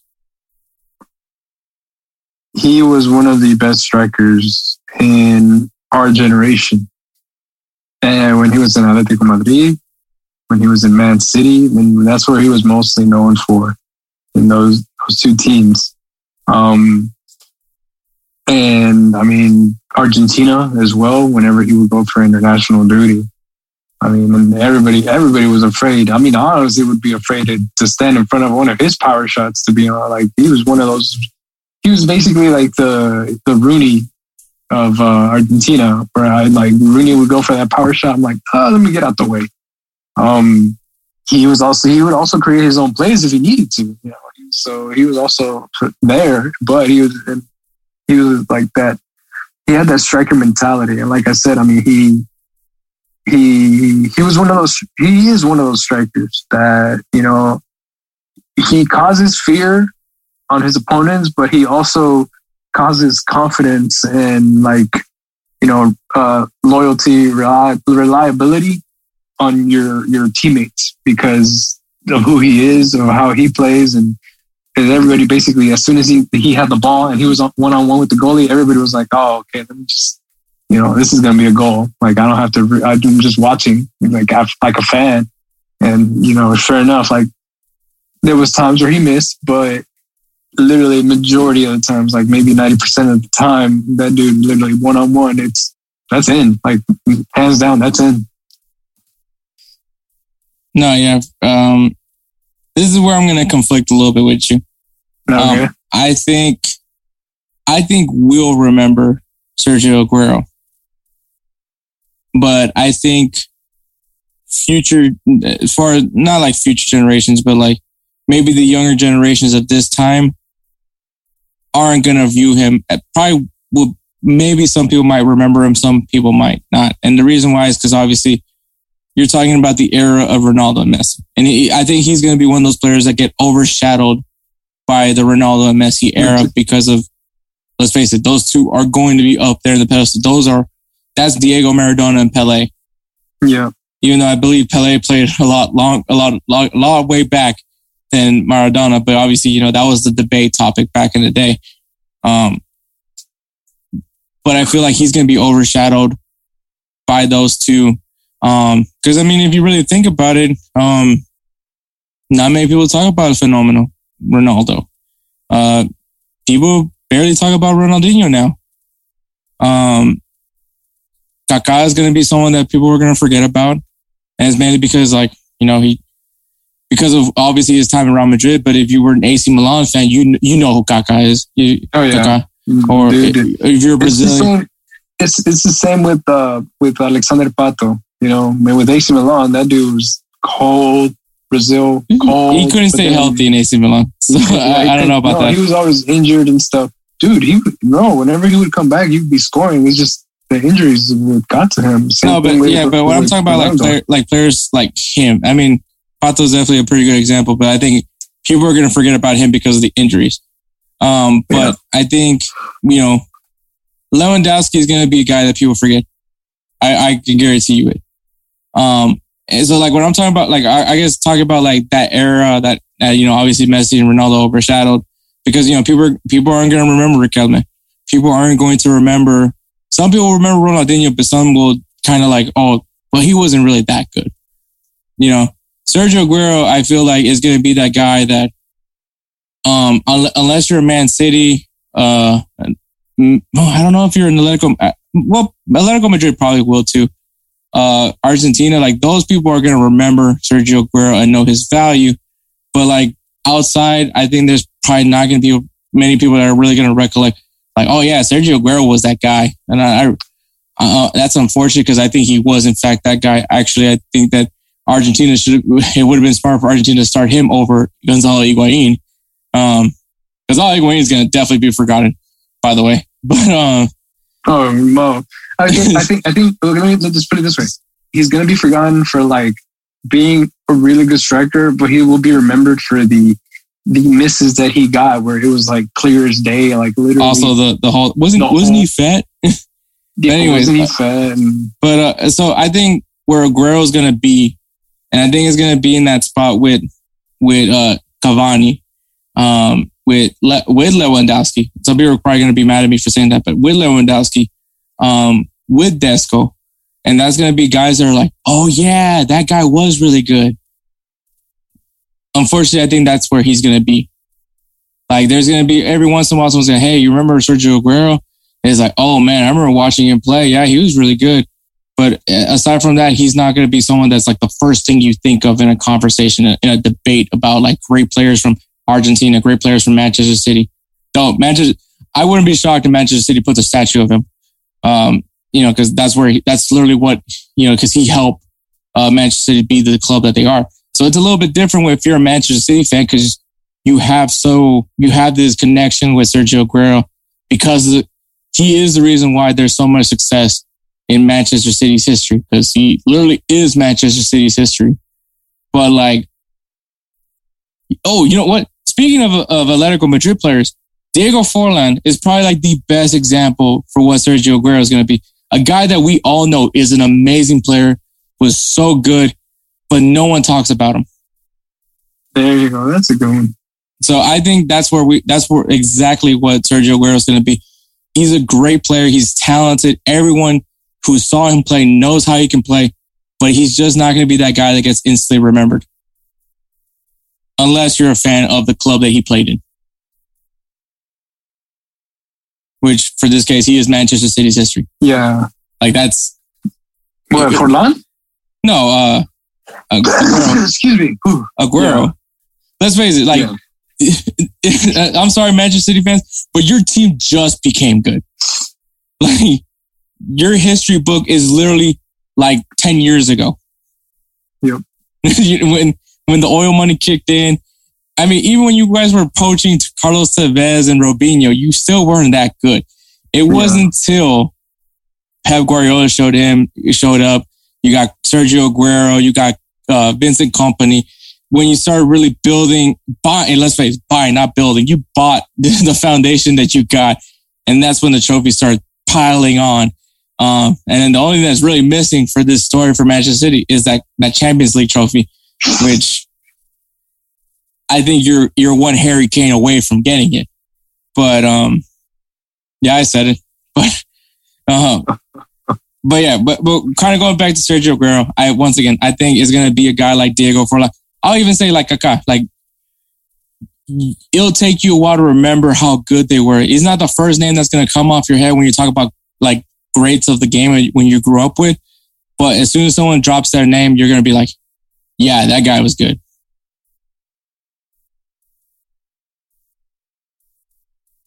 Oh, sorry.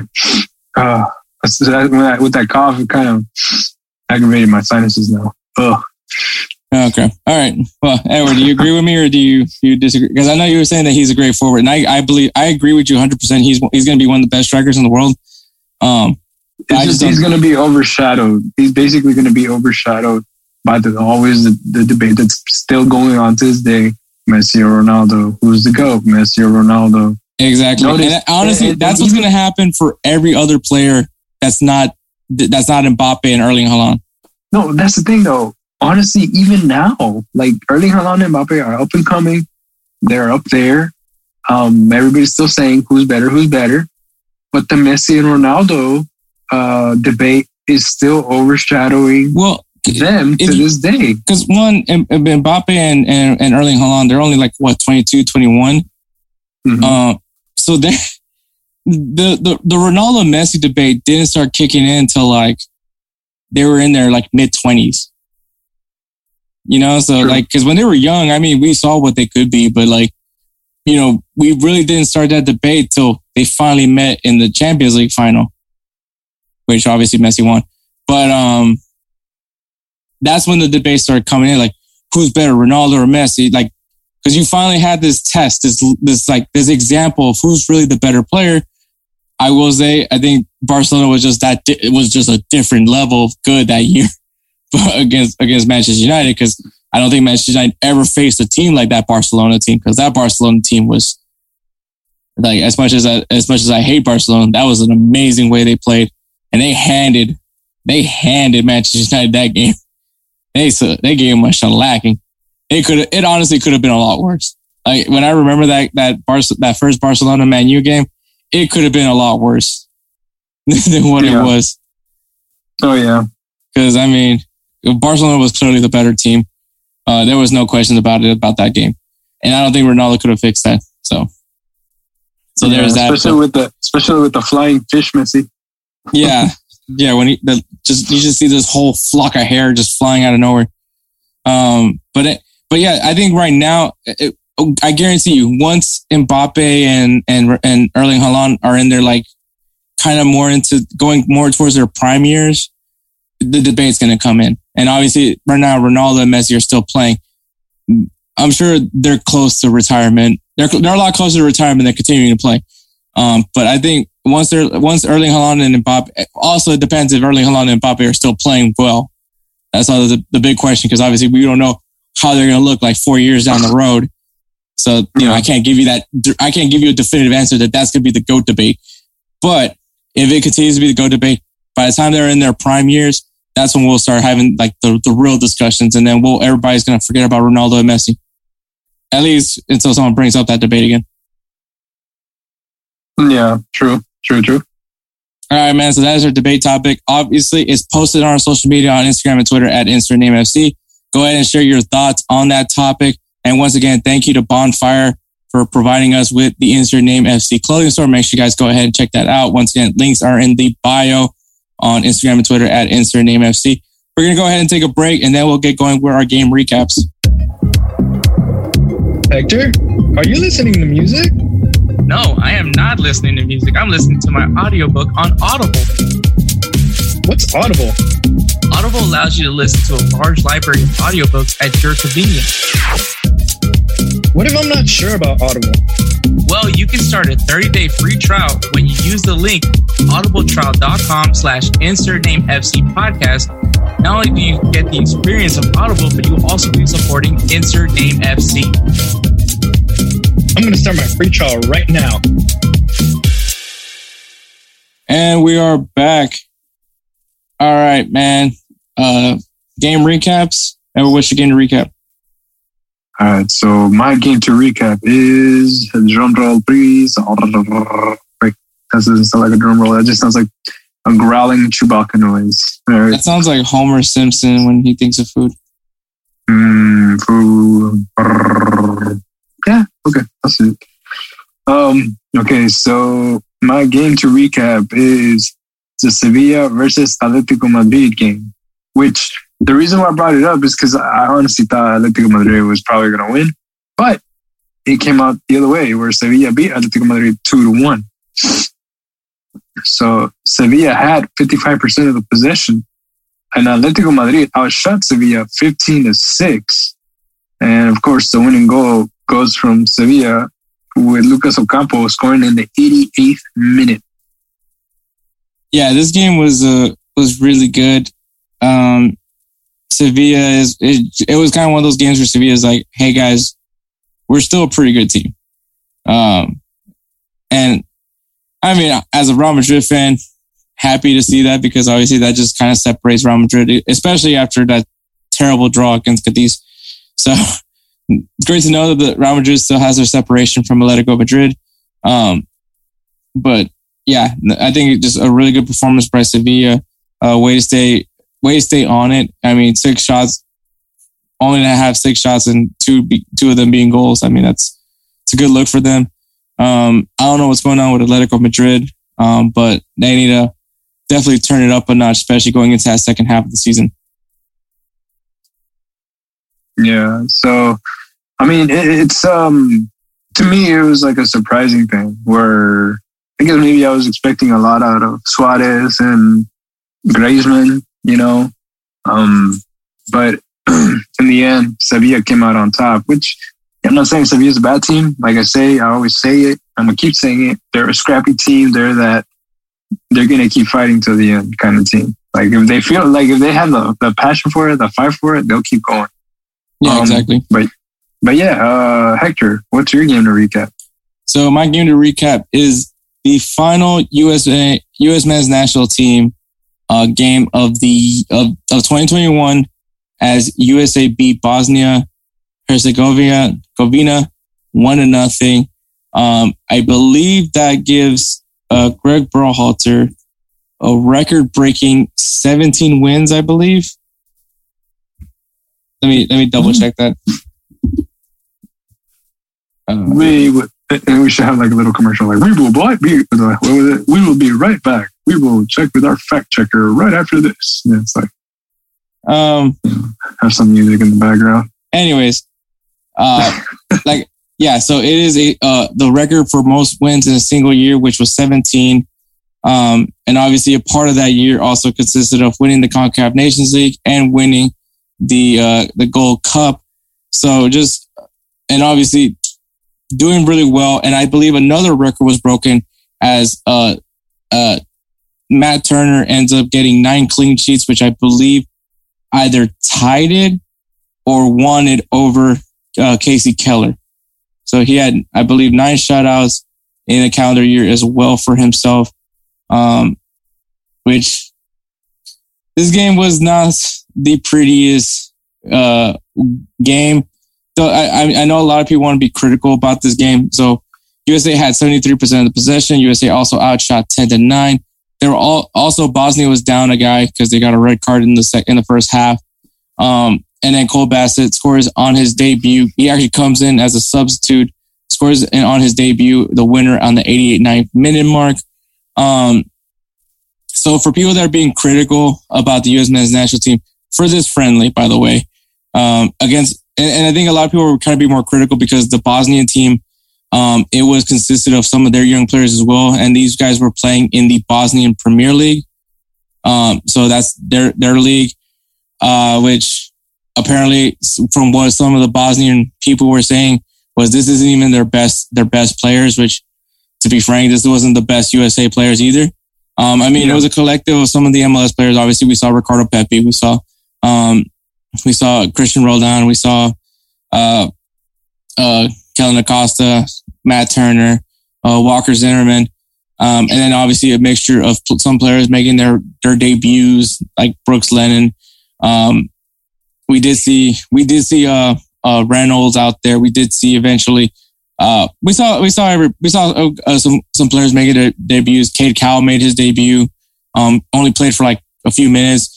Uh, but the big story was uh, Jonathan Gomez, who is a player that has been has has been on a few camps with Mexico, has made a few camps with with the U.S. men's national team, made his debut, his national team debut, playing only five minutes, but hopefully could be enough to keep him with the U.S. men's national team. He currently plays in Racing Louisville in the USL but he is actually set to be going to Real Sociedad. Uh, actually, I believe in January he's be, he'll be making his move to Real Sociedad.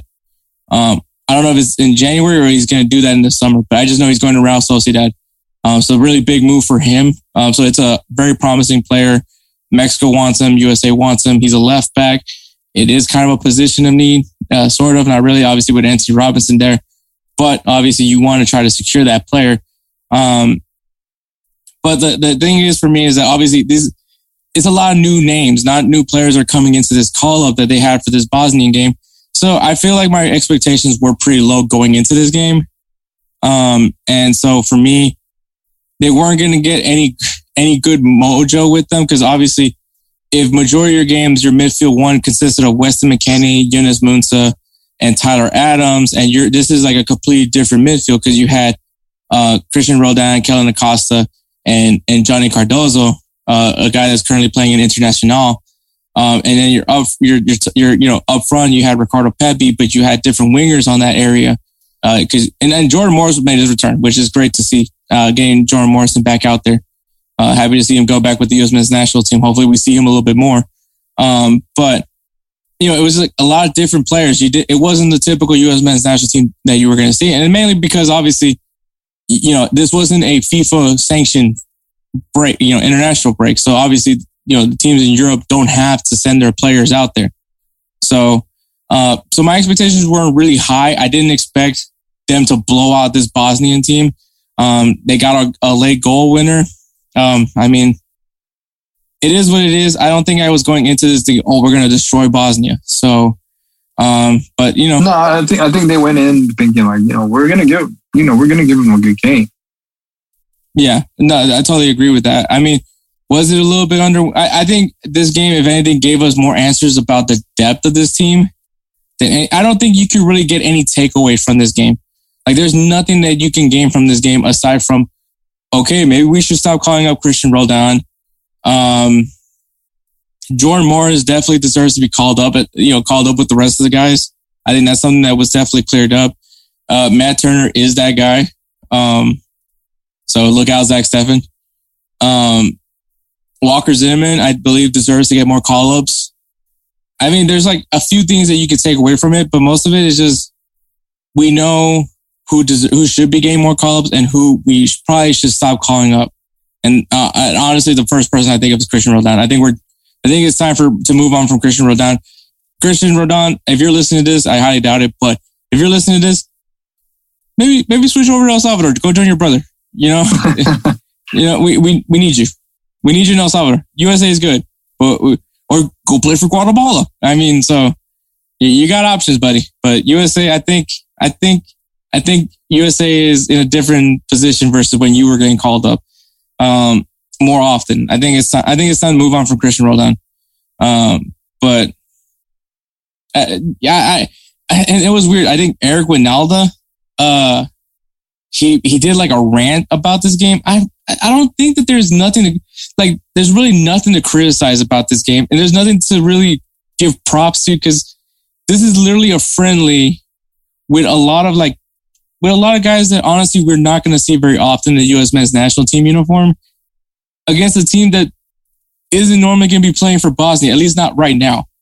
And and so like there's really nothing to criticize. Like there's nothing to criticize. There's nothing to give props to. This just it, it was a game between Bosnia and the USA. That's literally all I could take from it. I don't think if I can really be critical about Greg, Greg or anything. I mean, congrats on breaking the record for you know 17 wins in a, in a calendar year. Congrats, but this honestly, this game, this game doesn't really count for much. If if you get what I mean.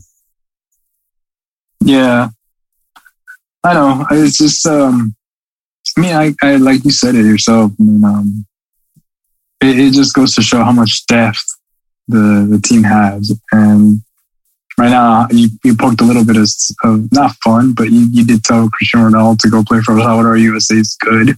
Um, so I mean, hey, you know, more power to Salvador if he actually decides to make the jump.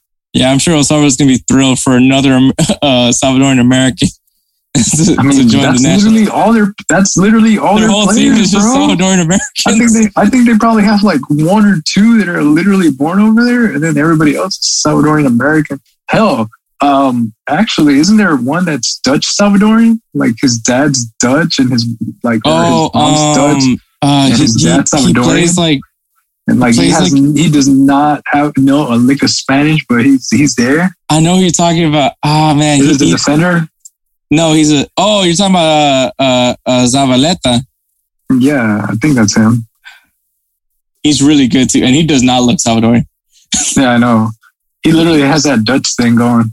like he's like straight up, straight up East uh, European. Either it's Polish. or- Yeah, Eriq Zavaleta. He, he plays for Toronto FC.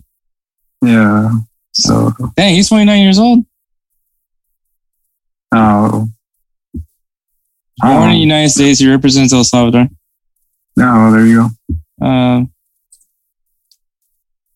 let's see. Let's see what Zavaleta is. Oh, that's interesting. Wait, he used to play for Chivas USA? Yikes. That's probably why we never heard of him. Uh, let me see his parents, family, personal life. Uh, his father played professionally in the United States and was also a member of the El Salvador national team. No, then Wow. Okay, so maybe that's not. There's a there's another Salvadorian player. Uh, he doesn't look Salvadorian either. But anyways, so but yeah, and I think fun fact about El Salvador. Apparently, like this guy has been doing some like some like random like they, literally some random guy just like was online looking for like guys that have like some sort of hint of Salvadorian in them. That was playing, you know, playing in the MLS or playing in another league that El Salvador should go look after. And then El, El Salvador was like, you know what? Let's hire this guy. this is this guy Yeah. just chilling in his computer one day, just really trying to like really looking and deeply like, hey, this guy is good in Spain, but he doesn't play that much. Let's see if he's Salvadorian. Anyways, I, I, we- we're getting lost in translation here. But yeah, congratulations for USA. They beat they beat Bosnia. They they set a record. Um, that's really all. you- That's the that's the positives that you could take from it. But honestly, this this game could have just not happened. No one would have cared. So, at least no one should have cared. I don't think. I I, I literally. I'm, I'm really saying this like as as as much as I love the U.S. men's national team, and I can tell you this. This game doesn't really matter. Like honestly, if anything, it was just so. Uh, I guess uh, in some way for Greg Berhalter to break the record. That's all I really could think of. Um, but I mean, there's so much promise with the U.S. men's national team, and that's like the part I can't wait. So I, it was cool seeing, you know, cool seeing Cade Cowell play. I, it was cool to see. Um, it was it, uh, Ricardo Pepi needs to needs to find some form, man. Um, but it was just cool to see some guys that you know you're kind of wanting to see them out on in the U.S. men's national team uniform. But aside from that, we know who's the U.S. men's national team. We like we all know who the guys are. So if anything, it just solidified who we could probably bring into the World Cup if we qualify for the World Cup. Obviously, we've got knock on wood on that one. But two, you know, who should not be getting called up. So that's all you can really take from it. But anyways, yeah, those are the games to recap, and we'll get going with um, our our form of apologizing to the Europa Conference League, and we're going to go ahead and recap the Europa Conference League. Edward. so, um, so little, things to understand. So, obviously, they have a group group format, group stages, just like the the Champions League and and the Europa League. Um, for them, though, the team that advances that is in first place of, of their group advances to the round of 16, and the second place group advances to a knockout playoff round. So very similar to Europa League, um, where you know obviously the the second place teams take on the third place teams of of the Europa League. So just so you guys understand that, that's what it is. So we'll go ahead and break down the groups. Um, me and I were gonna like analyze these groups just by the way, just because like there's some teams that we just don't know. Um, so we're obviously gonna go ahead and just list out the. Uh, so in Group A, in first place you have Lask. Second place you have Maccabi Tel Aviv. In third place you got HJK Helsinki. Uh, and in fourth place you have Alaskert. So, Alaskert. Alaskert. Okay. In Group B, in first place you have Ghent. In second you have Partizan. In third you have Anorthosis Famagusta. And in fourth place you have Flora. Okay. In Group C, you have Roma. We know that team. Uh, first place. Uh, in second, you have Bodo Glimt. In third place, you have Zorya Luhansk. And in fourth, you have CSKA Sofia. In Group D, you have in first place AZ Alkmaar. Know that team. Second is Randers. Third place is Jablonec. And in fourth place, you have CFR Cluj. Like I'm just like, man, these names are really like out there. you have to you have to really buckle down and try to practice reading them. In Group B, in first place, you have Feyenoord. Okay, I know that team. In second No, place, you got Slavia Prague. Know that team. In third, Union Berlin. I know that team. No, I know it's uh, In fourth place, we have Maccabi Haifa. mm, Um, in four, in Group F, in first place, we have Copenhagen. In second, we have uh, PAOK. In third, you have Slovan Brat- Bratislava. Try saying that four times in a row. Uh, Slovan Bratislava, Slovan Bratislava, Slovan Bratislava, Slovan Bratislava. apparently, it's not that hard. And in fourth place, we have the Lincoln Red Imps. That's a pretty cool name. That's a cool name. I really like it. I wonder what their jerseys look like. I don't know. Let me see. Lincoln. If it's disappointing, I'm gonna be so mad. They have literally an imp on their badge. that is cool. That is pretty cool. Uh, let me see their 2021 22 jersey.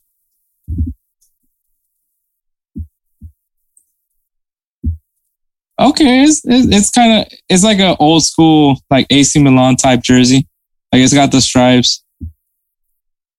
You got the red the red imp on the jersey. That's that's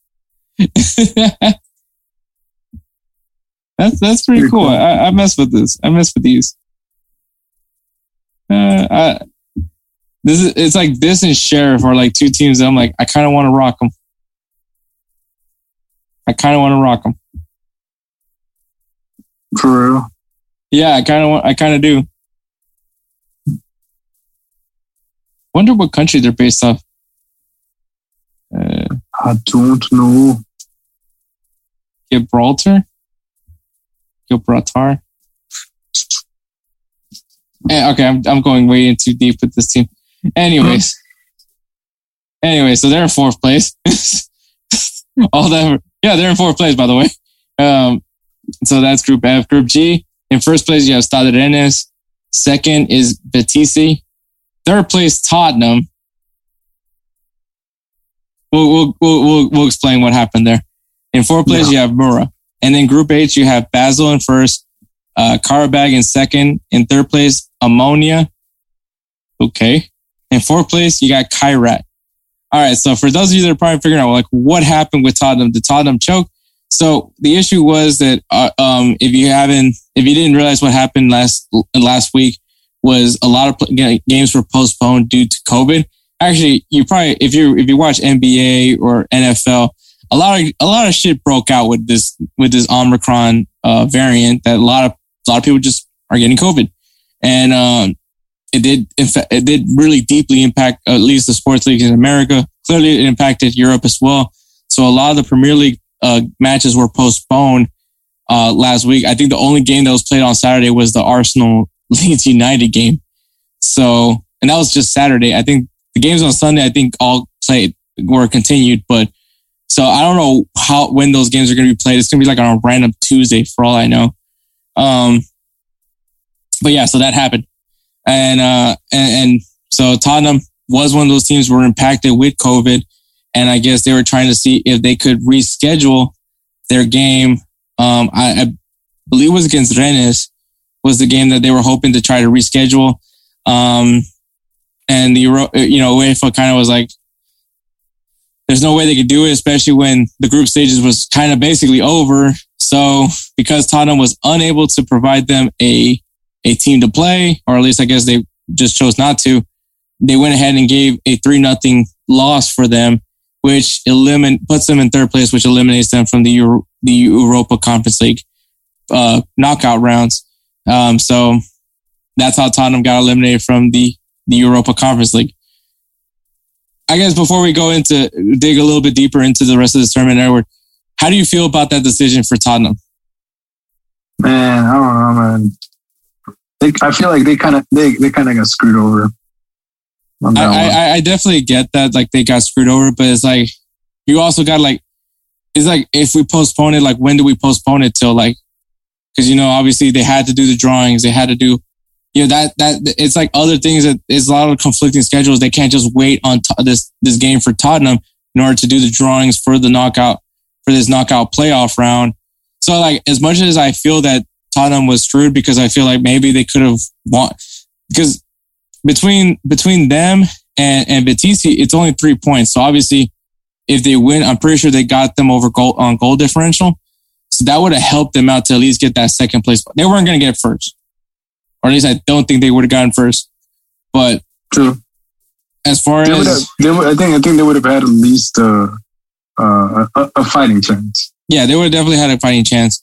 So uh, it's like I get that Tottenham got screwed, but at the same time, it's like you, you it's like the same thing. With, like if we were looking at this in Champions League, like I mean, they still got they got to do this draw at this date. They can't just wait for you guys to play that game because you know, you know, I'm not gonna have you guys playing on Christmas. So, so I mean, if you're on like you know, especially with these European tournaments, like I get that you're you're in like kind of like a really sensitive time slot that you really can't do those things. So it's a it's a it's a schedule conflict. So I can get why uh, UEFA chose to not to just give them the loss. But yeah, it kind of sucks because obviously you know they I'm sure they wanted to continue on this tournament. So so there's my thoughts on that. But I mean. eh, You know, what's done is done. Can't really say much else from it. I I haven't heard any like any like you know raids happening in Tottenham because they can't continue on in the conference league. So, so there's that.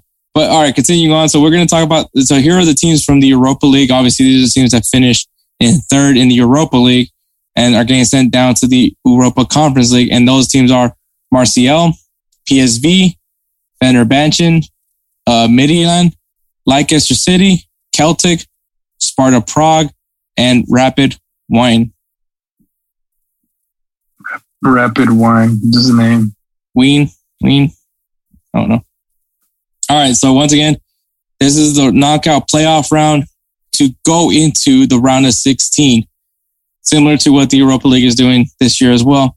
And the matchups are Marseille versus Karabag, PSV versus Maccabi, Maccabi Tel Aviv, Fenerbahce versus Slavia Prague, uh, Midtjylland versus PAOK, Leicester City versus Randers, Celtic versus Bodo Glimt, Sparta Prague versus Partizan, and Rapid Wayne versus Vitesse.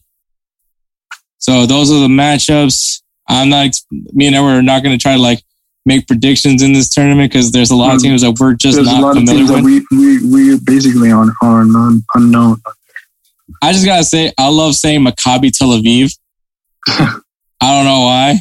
It just it's just fun to say Maccab, Maccabi Tel Aviv. Just I'm enjoying saying that a lot. Um, rolls off the tongue a lot easier than you know than most of the most of these teams. But yeah, so we'll we'll keep an eye on the tournament. We'll probably won't won't touch up on this till the final. I'm I'm just gonna I'm just gonna be frank with you. Uh, Edward, you okay with it? Yeah, I'm okay with that. All right. We're on the same page there. But yeah, man. So that is uh, the the Europa Conference League group stage recap. And once again, we'll touch this up back up when we get to the final, um, which clearly Tottenham will not be in there. Um, but all right, Edward, players of the week. Who is your player of the week? All right, so I'm going jumping over to La Liga, and then going to you know my favorite team. My player of the week it's actually Nicolas Gonzalez, who scored the winning goal in Barcelona's 3-2 win against Elche. This game should have not been this close. Nah, no, it should not have. It's just it, it was just. I think I think it gave a depth, uh, like a POV kind of view of, of a depth of what Barcelona can bring to the table, but at the same time, it's like how how much they are struggling. Defensively, specifically, man, like Yeah, I feel the attack. You can tell me if I'm right or wrong on this, whenever, but the attack seems pretty good. Like I'm seeing Gavi scoring goals. I'm seeing, you know, a lot of these young guys like scoring goals. They're you know, in, you know, being impactful for for Barcelona. Even Memphis Depay has had his moments as well. But it, it's these, def- it's, it just seems like the defense is just not on the same page as the as the attack is. Um, could be a little bit about the age or just the fact that maybe they don't have the right players in that back line to really hold up on their part of, of the Barca the Barca style. Yeah, exactly. I mean, we both we both even. I mean, well, I don't I don't recall you saying it, but me, I thought Ronald Ronald Araujo, like he's a good defender. It's just you can't just rely on one single person to you know defend the whole back line, especially even you know it's against two on one or three on one. I kind of feel to it uh, sometimes, and um, yeah, they're they're not helping Ter Stegen. Mm-hmm. They're just really, not. They're really not. Yeah. So I mean, it, it's hard to to try to move ahead when you're, you know, the backline's not holding it down. So it's kind of like right now. I mean, the midfield I think is okay. Um, for for the attacking that we have right now, we we have to work with. I think we're okay. I'm not saying like, okay, this is the Trident, this is it, this is the next MSN, you know, like that. No, it's not. This is literally the work in progress kind of shit. Just at least this is working for the tech for the meantime, and this is what we got to work with with midfield, and it's working. But then you go to the back line, and it's like, okay, we don't even know where the hell to start. Like this is it. Like, this is all jacked up. So I think this this game that passed was kind of like a view of like that it was clear today this is what needs to be done. Like, you know, for Xavi to to I guess move around the pieces and see if he can figure something out. Maybe the puzzle pieces are all jacked up and he just needs to move and shift them around. Um, mm-hmm. But you know, I picked Nico Gonzalez because, like, like I said, he scored the winning goal um, in a very much needed win um, to to give Barcelona that little confidence boost that they need. Because I'm gonna be honest, it's already half of the season, and Barcelona is way below where I was thinking they were going to be. Yeah, exactly. And what about you? Who's your player of the week? So my player of the week is is Gabriel Martinelli, and I, I touched up on him a little bit in a previous episode. Um, obviously, you guys know like the thing that keeps me watching Arsenal um, is the young players, which is Smith Rowe and and and Saka. But you know, adding on to that list of young players, and it's not not because I'm overshot. You know, I, I, I forgot about him. It's just it's a it's a guy I could I, felt like just wasn't going to have a place on the team right now because of Pepe and and and Aubameyang. And clearly, I'm wrong because Pepe barely plays now. Um, but Martinelli is another player that I'm really excited about. He's he's a young Brazilian um, winger specifically, but I know he could play up front as a striker as well could be probably another option besides move, you know, going for uh for someone a replacement for Aubameyang. Maybe you already have your replacement for Aubameyang. Um, but since he's been pl- like he has barely been playing at all this season, but since he's been getting more minutes, he's been scoring goals.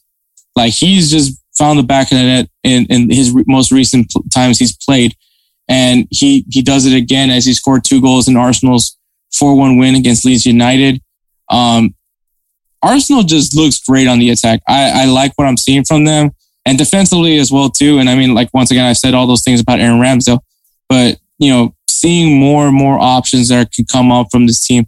Not you know, you know, Odegaard is, start, starting to find kind of a groove, which I'm liking, and I think it's because of what he has in the attack. Like you know, he has Saka, he has uh, he has Smith Rowe, he has Martinelli, so like his job has gotten a lot easy. Is he's getting a little bit more eased on into this into his responsibilities as as the Arsenal's cam. Um, I mean, I'll give props to Xhaka. He had an okay game, but um, but I mean, aside from that, the team has looked a lot better. And I mean, maybe they're maybe they like Xhaka. I don't, but if they like Xhaka, I, I, I guess I can live with it.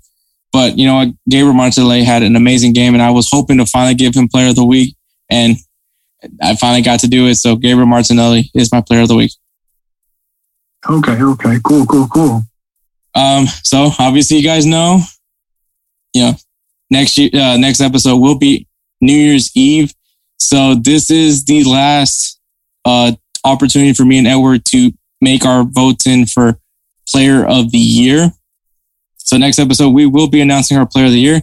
Unfortunately, though, we're in a tie between Robert Lewandowski and Erling Haaland, which honestly, it's a great matchup to have, by the way.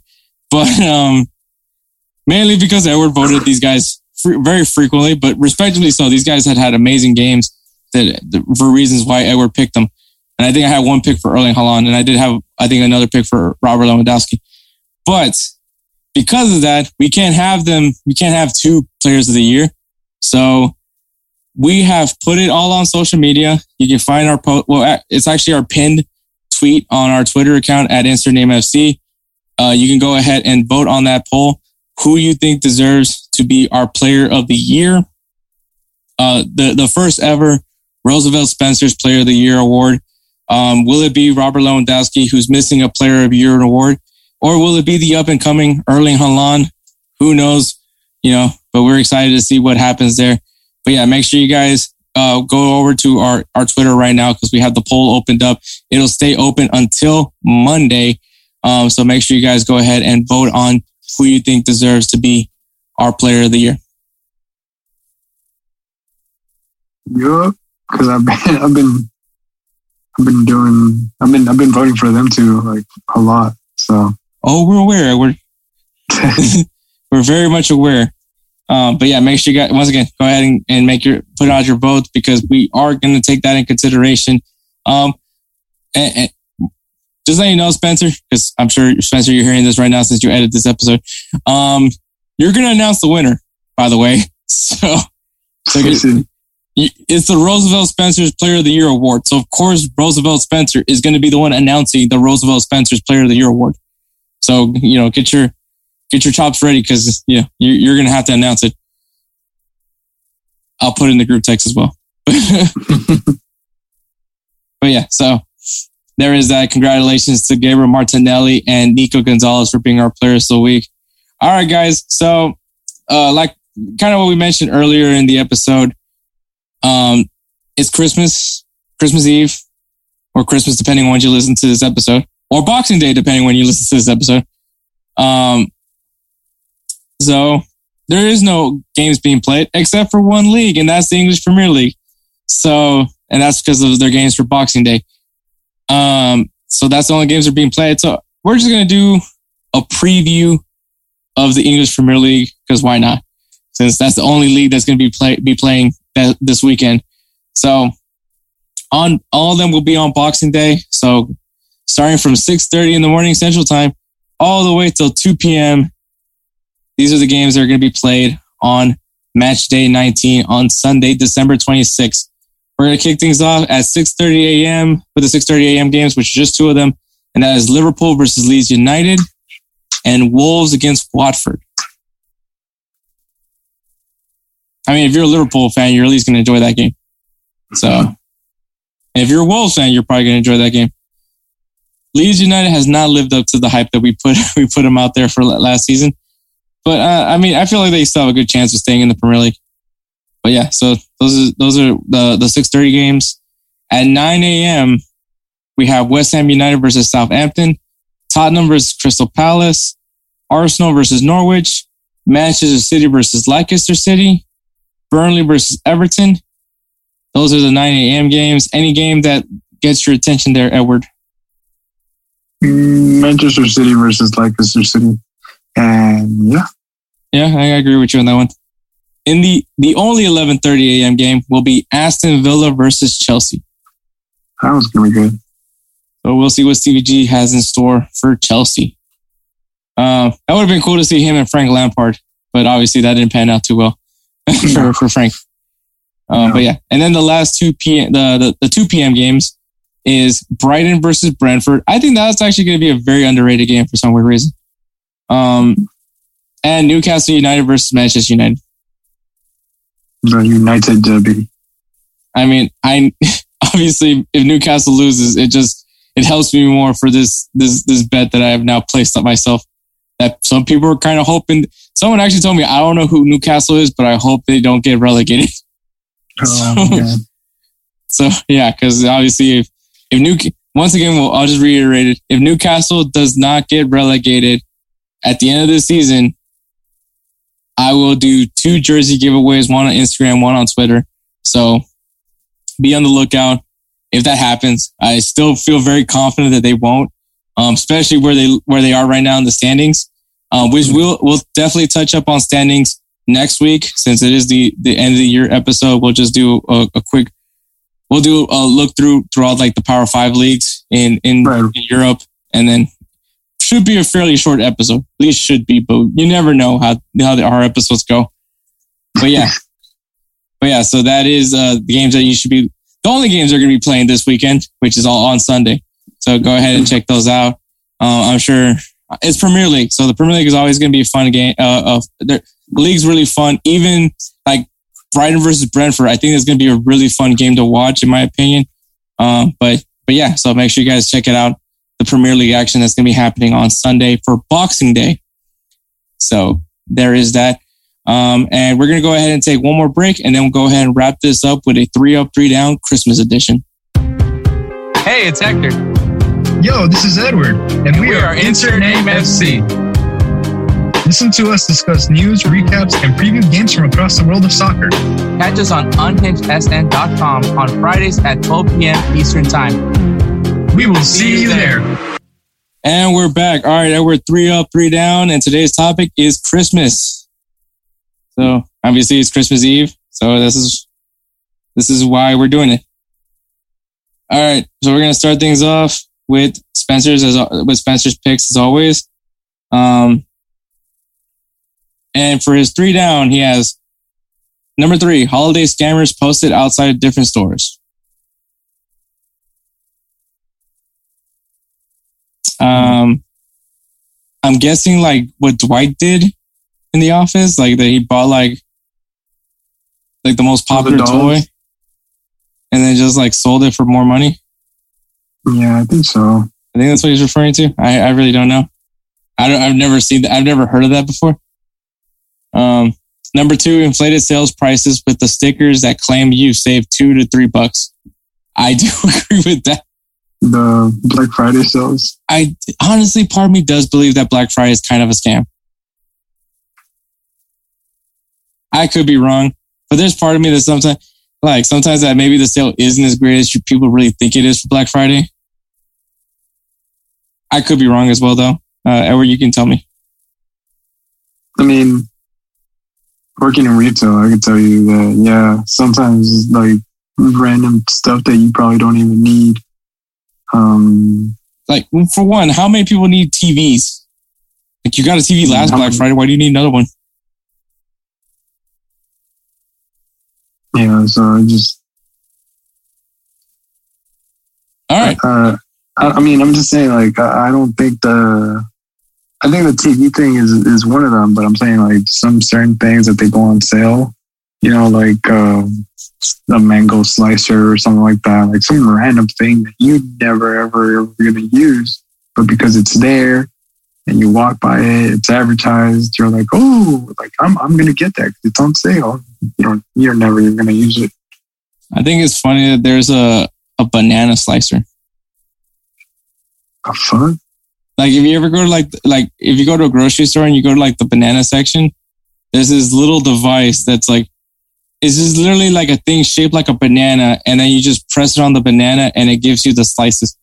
I don't know what's so hard about just using a spoon to like. you I don't know about you. uh, On occasion, I like to put like banana on my cereal, in my Yeah. cereal.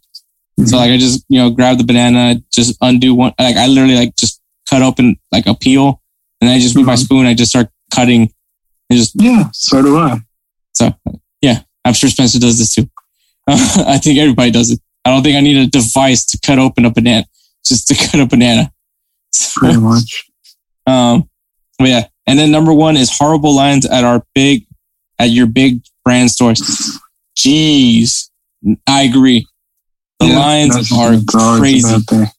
I went to PetSmart to get Robo a, har- a new harness, and like I was like, is everybody really gonna get like their dog a, a Christmas present or uh, their pet a Christmas present?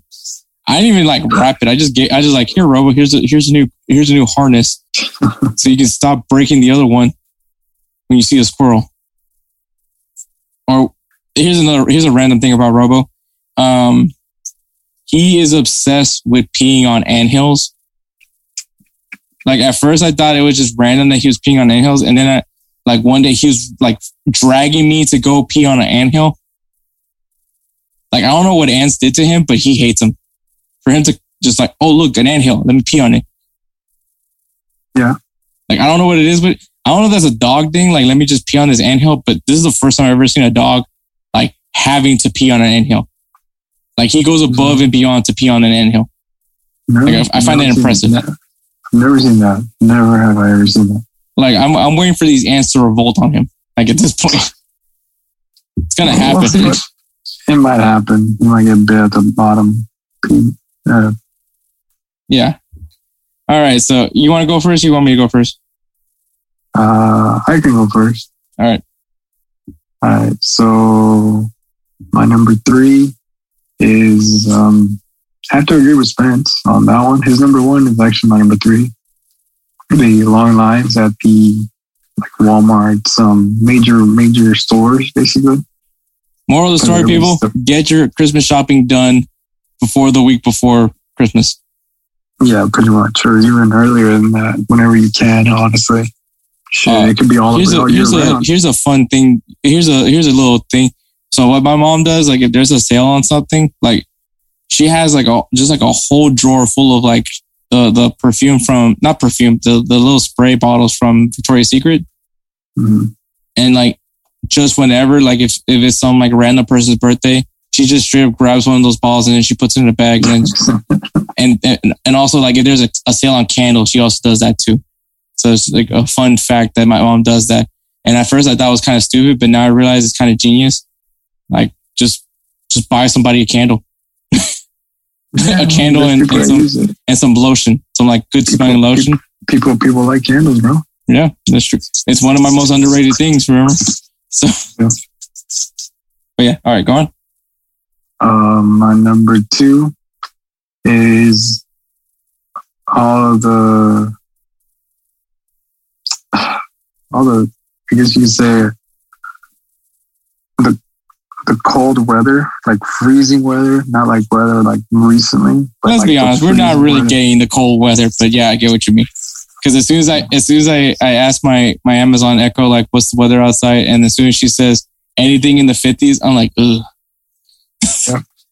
Dude, imagine you, imagine me. Shoot, I'm over here in the 55 and 57 early in the morning. I'm just like, I don't want to. I'm like, I'm over here trying to go to sleep or trying to stay in bed and kind of stuff. And it's like, nope, gotta go to work. I was like, oh, good. So, yeah, that. that's my number two. And then my number one. So, my number one is the, uh, okay, so I don't know if it happens anywhere else, but here in Houston, when it's cold, for some reason, decides to rain. Now, I don't know why. It's not snow. It's not sleet. It's little rain. It's literally rain. So it's still cold. It's windy. And then the, the rain starts coming down and you're just like, if you don't have a jacket, you don't have an umbrella, you're kind of fucked at that point. So I really hate that when it happens in wintertime. The thing is, it never fails. It never fails. Like So this is more of uh of of the winter more so than Christmas. yeah, pretty much. Okay. All right. That's it. I, I, I'll I'll take it.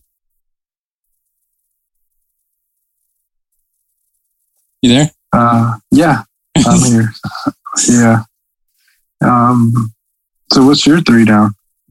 Uh, my three down is at number number three, Mariah Carey. Oh shit! Look, at, at some point, I get tired of Christmas songs in general, but uh, I instantly like as soon as I know it's the first day of Christmas. Well, the, the first day of, of everybody's Christmas season because my Christmas doesn't start till de- December. Uh, but some people like as soon as like Thanksgiving is over, there's they just want to slap you in the face with Christmas. Um, and and obviously everybody knows the the Mariah Carey song, the "All I Want for Christmas Is You" song.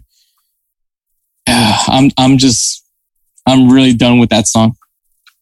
I'm just like, who would have thought Mariah Carey would be the one that really makes me just cringe at the thought of Christmas? But that, but here we are. Yeah. So so there is that. Um, I would say a close second is um is uh uh that simply having a wonderful Christmas time.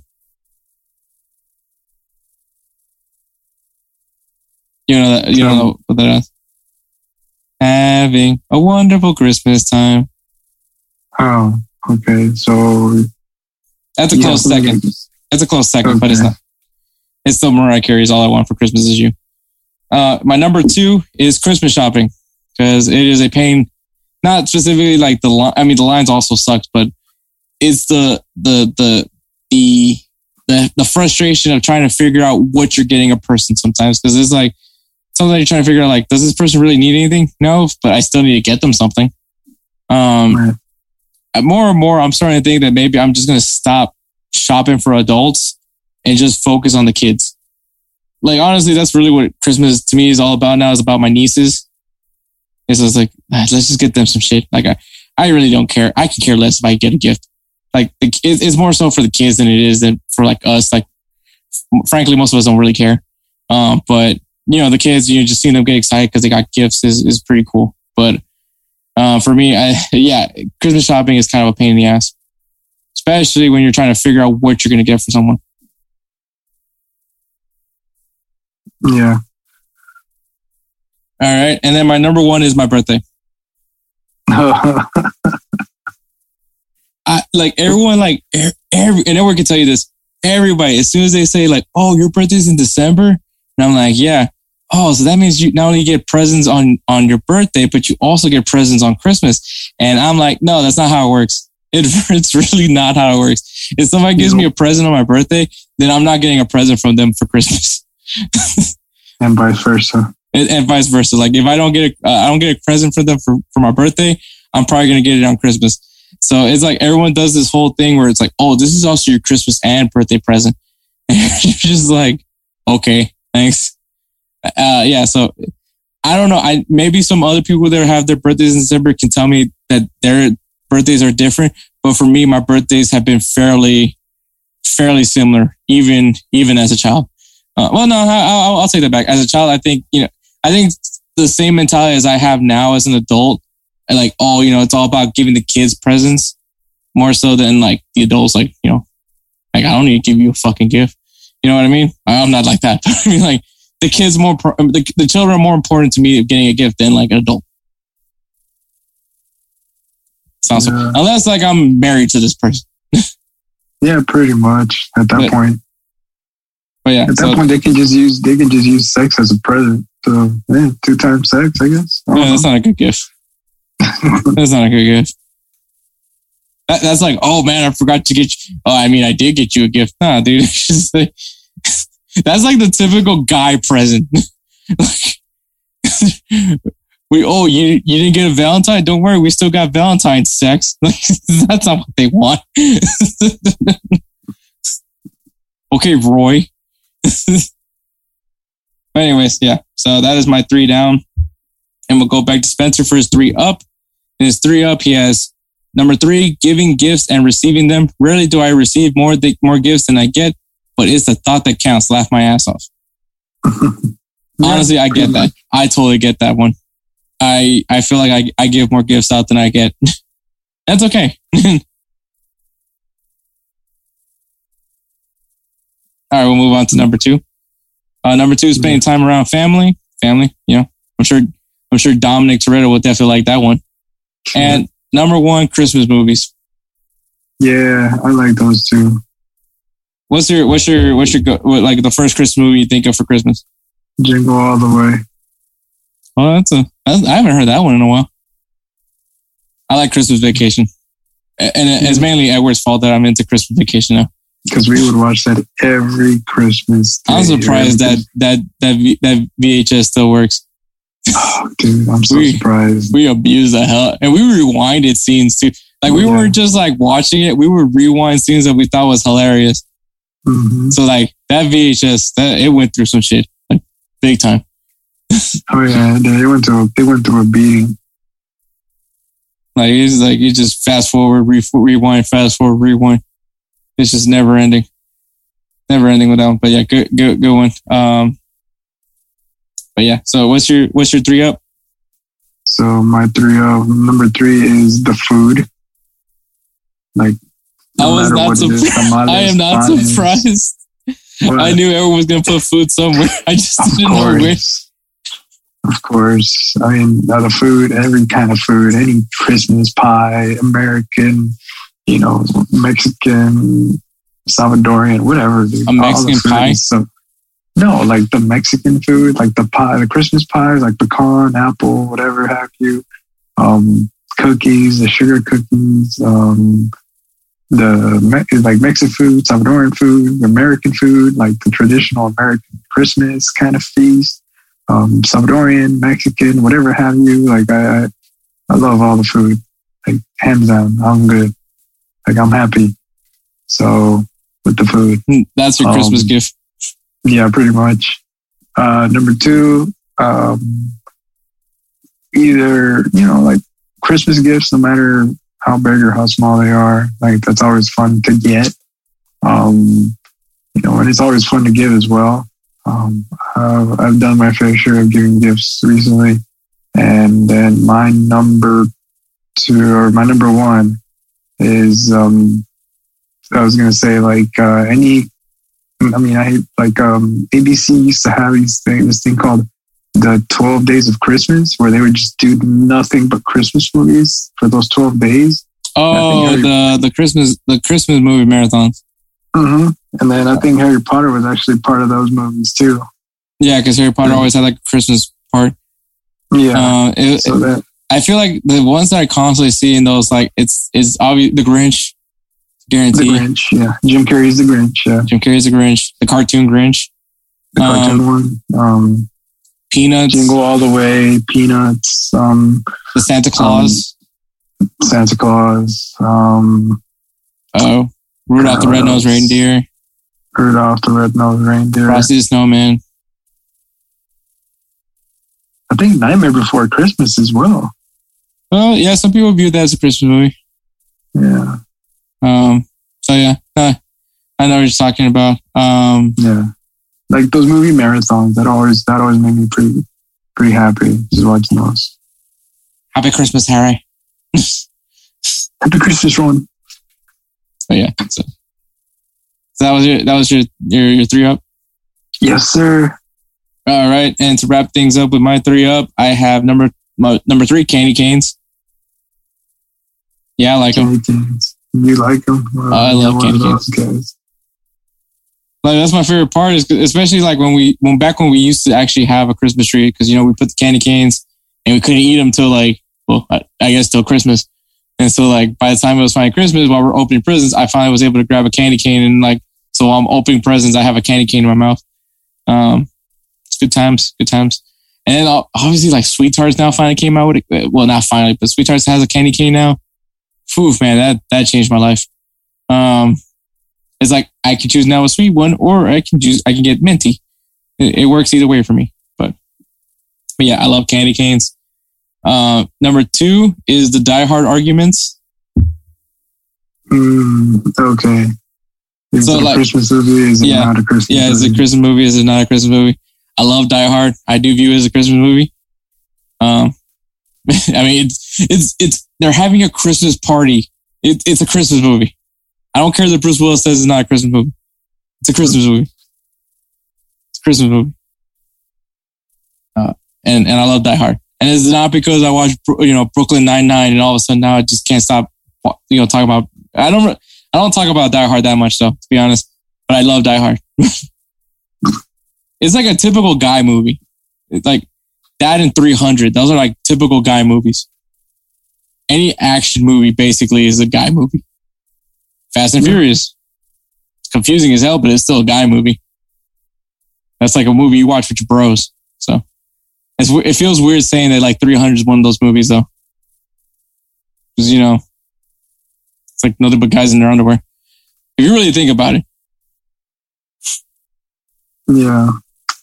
But yeah, and then uh, number one is family. Um, obviously, that's like the main part of Christmas is just being with your family and and enjoying like having those moments. Obviously, uh, especially with my nieces, being able to see them kind of watch them like enjoy Christmas like that. It's literally what what I really enjoy, man. Uh, you know, Edward can tell you how much I really am involved as an uncle um, Yeah. with my nieces, and so like, and even even with his kids, like just to just to see them how they're like really happy to see their gifts and all that is like it's really cool to see. it's it's it's it's really like not I wouldn't say fulfilling. Uh, fulfilling seems like a weird word to say for this. Uh, Right. it's just it's it's it's great. It's nice to see. You feel good seeing that, like watching them enjoy this holiday, a holiday that maybe some people don't have like a lot of positive with it, just because like you know some people don't didn't get to have those luxuries growing up. Yeah. Um, and I'm not saying that I was one of those people because I, I, I did have, I was really blessed with what I had growing up. Um, but you know, for me, I think it's just like, as you get older, your views on Christmas is a little bit different. And you can hear like how me and Edward and Spencer kind of see like, we love giving gifts and we, you know, we enjoy the occasional gift that's given to us. But most of the time it's just being there with family and just seeing, seeing the joy that what Christmas is. And even, yeah, I mean, obviously for a kid, you know, you get to stay up till midnight. At least that's how, for those of you who want to know Hispanics, so it's Christmas Eve for most people, but, but for Hispanics, it's actually Christmas Day. For us, this is where we Uh-huh. celebrate Christmas. And so, like at midnight, we open presents. And, and so it, it's just really cool. Um, I like to see the excitement in, in my nieces when they see what gifts they got, when they got that gift that they really wanted. Um, you know, it's funny when my nieces are constantly like trying to give me a hint that this is what they want. Um, and then when, when I actually do get it for them, they, you know, you see how like happy they are to see it. So it's really cool and fulfilling. Uh, I guess fulfilling is the word, but, um, but yeah, it's just really nice to see that. But yeah, um, we want to get, we're going to go ahead and wrap up the show, man. Give a shout out to the Belly Up Podcast Network. You can check out their website, www.bellyupsports.com. Check out all the great content that they got there. They got some great articles. Shout out to my guy, James Kim, obviously always holding it down for soccer over there. Um, but obviously check out all the great partner, all the great partners that they have, all the great podcasts that they have in there, and obviously all the great writers that they have there at the Belly Up Sports. Uh, it's, it's just been great ever since we joined them. And so there is that. Uh, we want to give a shout out to Alejandro Gomez and A&G Graphics. They created the Insert Name FC logo. We love the logo and we love her. So follow her on Instagram at a.g.graphics with an X. And also shout out to Roosevelt Spencer, our producer. He does everything for us. He, you hear the beats, you hear the outros. He does, you hear him do the ads and all that. He does, he does it and we just give it to him. He does, he does what he does and he does a great job. So follow him on Instagram at that guy dope. Once again, at that guy dope. Uh, thanks for listening to episode 68. Catch us next week for, uh, man, I can't believe I'm saying this. Episode 69. Um, nice. which is going to be our New Year's Eve episode. So, um, obviously, it's the big day where we finally announce our Player of the Year. So, get ready for that. But we want to wish you, wish everybody that listens to Insert Name FC a, a very happy holidays, Merry Christmas. I know Han- Hanukkah passed up, had passed up uh, a a while back. Um, Kwanzaa, if you do celebrate Kwanzaa, but just happy holidays, and and we wish nothing but the best for you and your families. Yep. All right. Thanks. Thank you for listening and catch us next week. Take care, guys.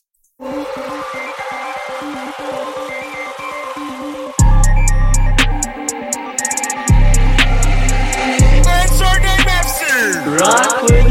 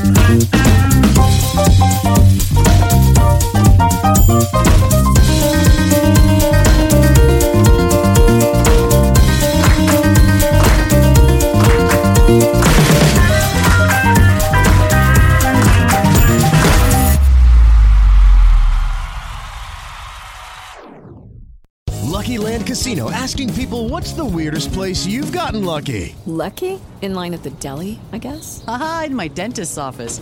More than once, actually. Do I have to say? Yes, you do. In the car before my kids' PTA meeting. Really? Yes. Excuse me, what's the weirdest place you've gotten lucky? I never win and tell. Well, there you have it. You can get lucky anywhere playing at LuckyLandSlots.com. Play for free right now. Are you feeling lucky? No purchase necessary. Void where prohibited by law. 18 plus. Terms and conditions apply. See website for details. Shopify presents cool sheets from aha to lying awake while you bake isn't cool. I suffered from the wrong kind of hot in bed, heat-induced insomnia. That was my aha moment. Bed sheets that keep you cool. Then I thought, how do I even sell bed sheets? That's when I had the idea that made it all possible signing up on Shopify. With the help of Shopify's intuitive online store creator, I started selling sustainable bamboo sheets that keep cool year round. And my cool idea became a reality. Hot sleepers around the world rejoice. Shopify makes it simple to keep your cool while starting and growing your business. Start selling with Shopify today and join the commerce platform powering millions of businesses worldwide. From aha to anything is possible. This is Possibility, powered by Shopify. Start selling online today. Sign up for a free trial at shopify.com slash free 22. Shopify.com slash free 22.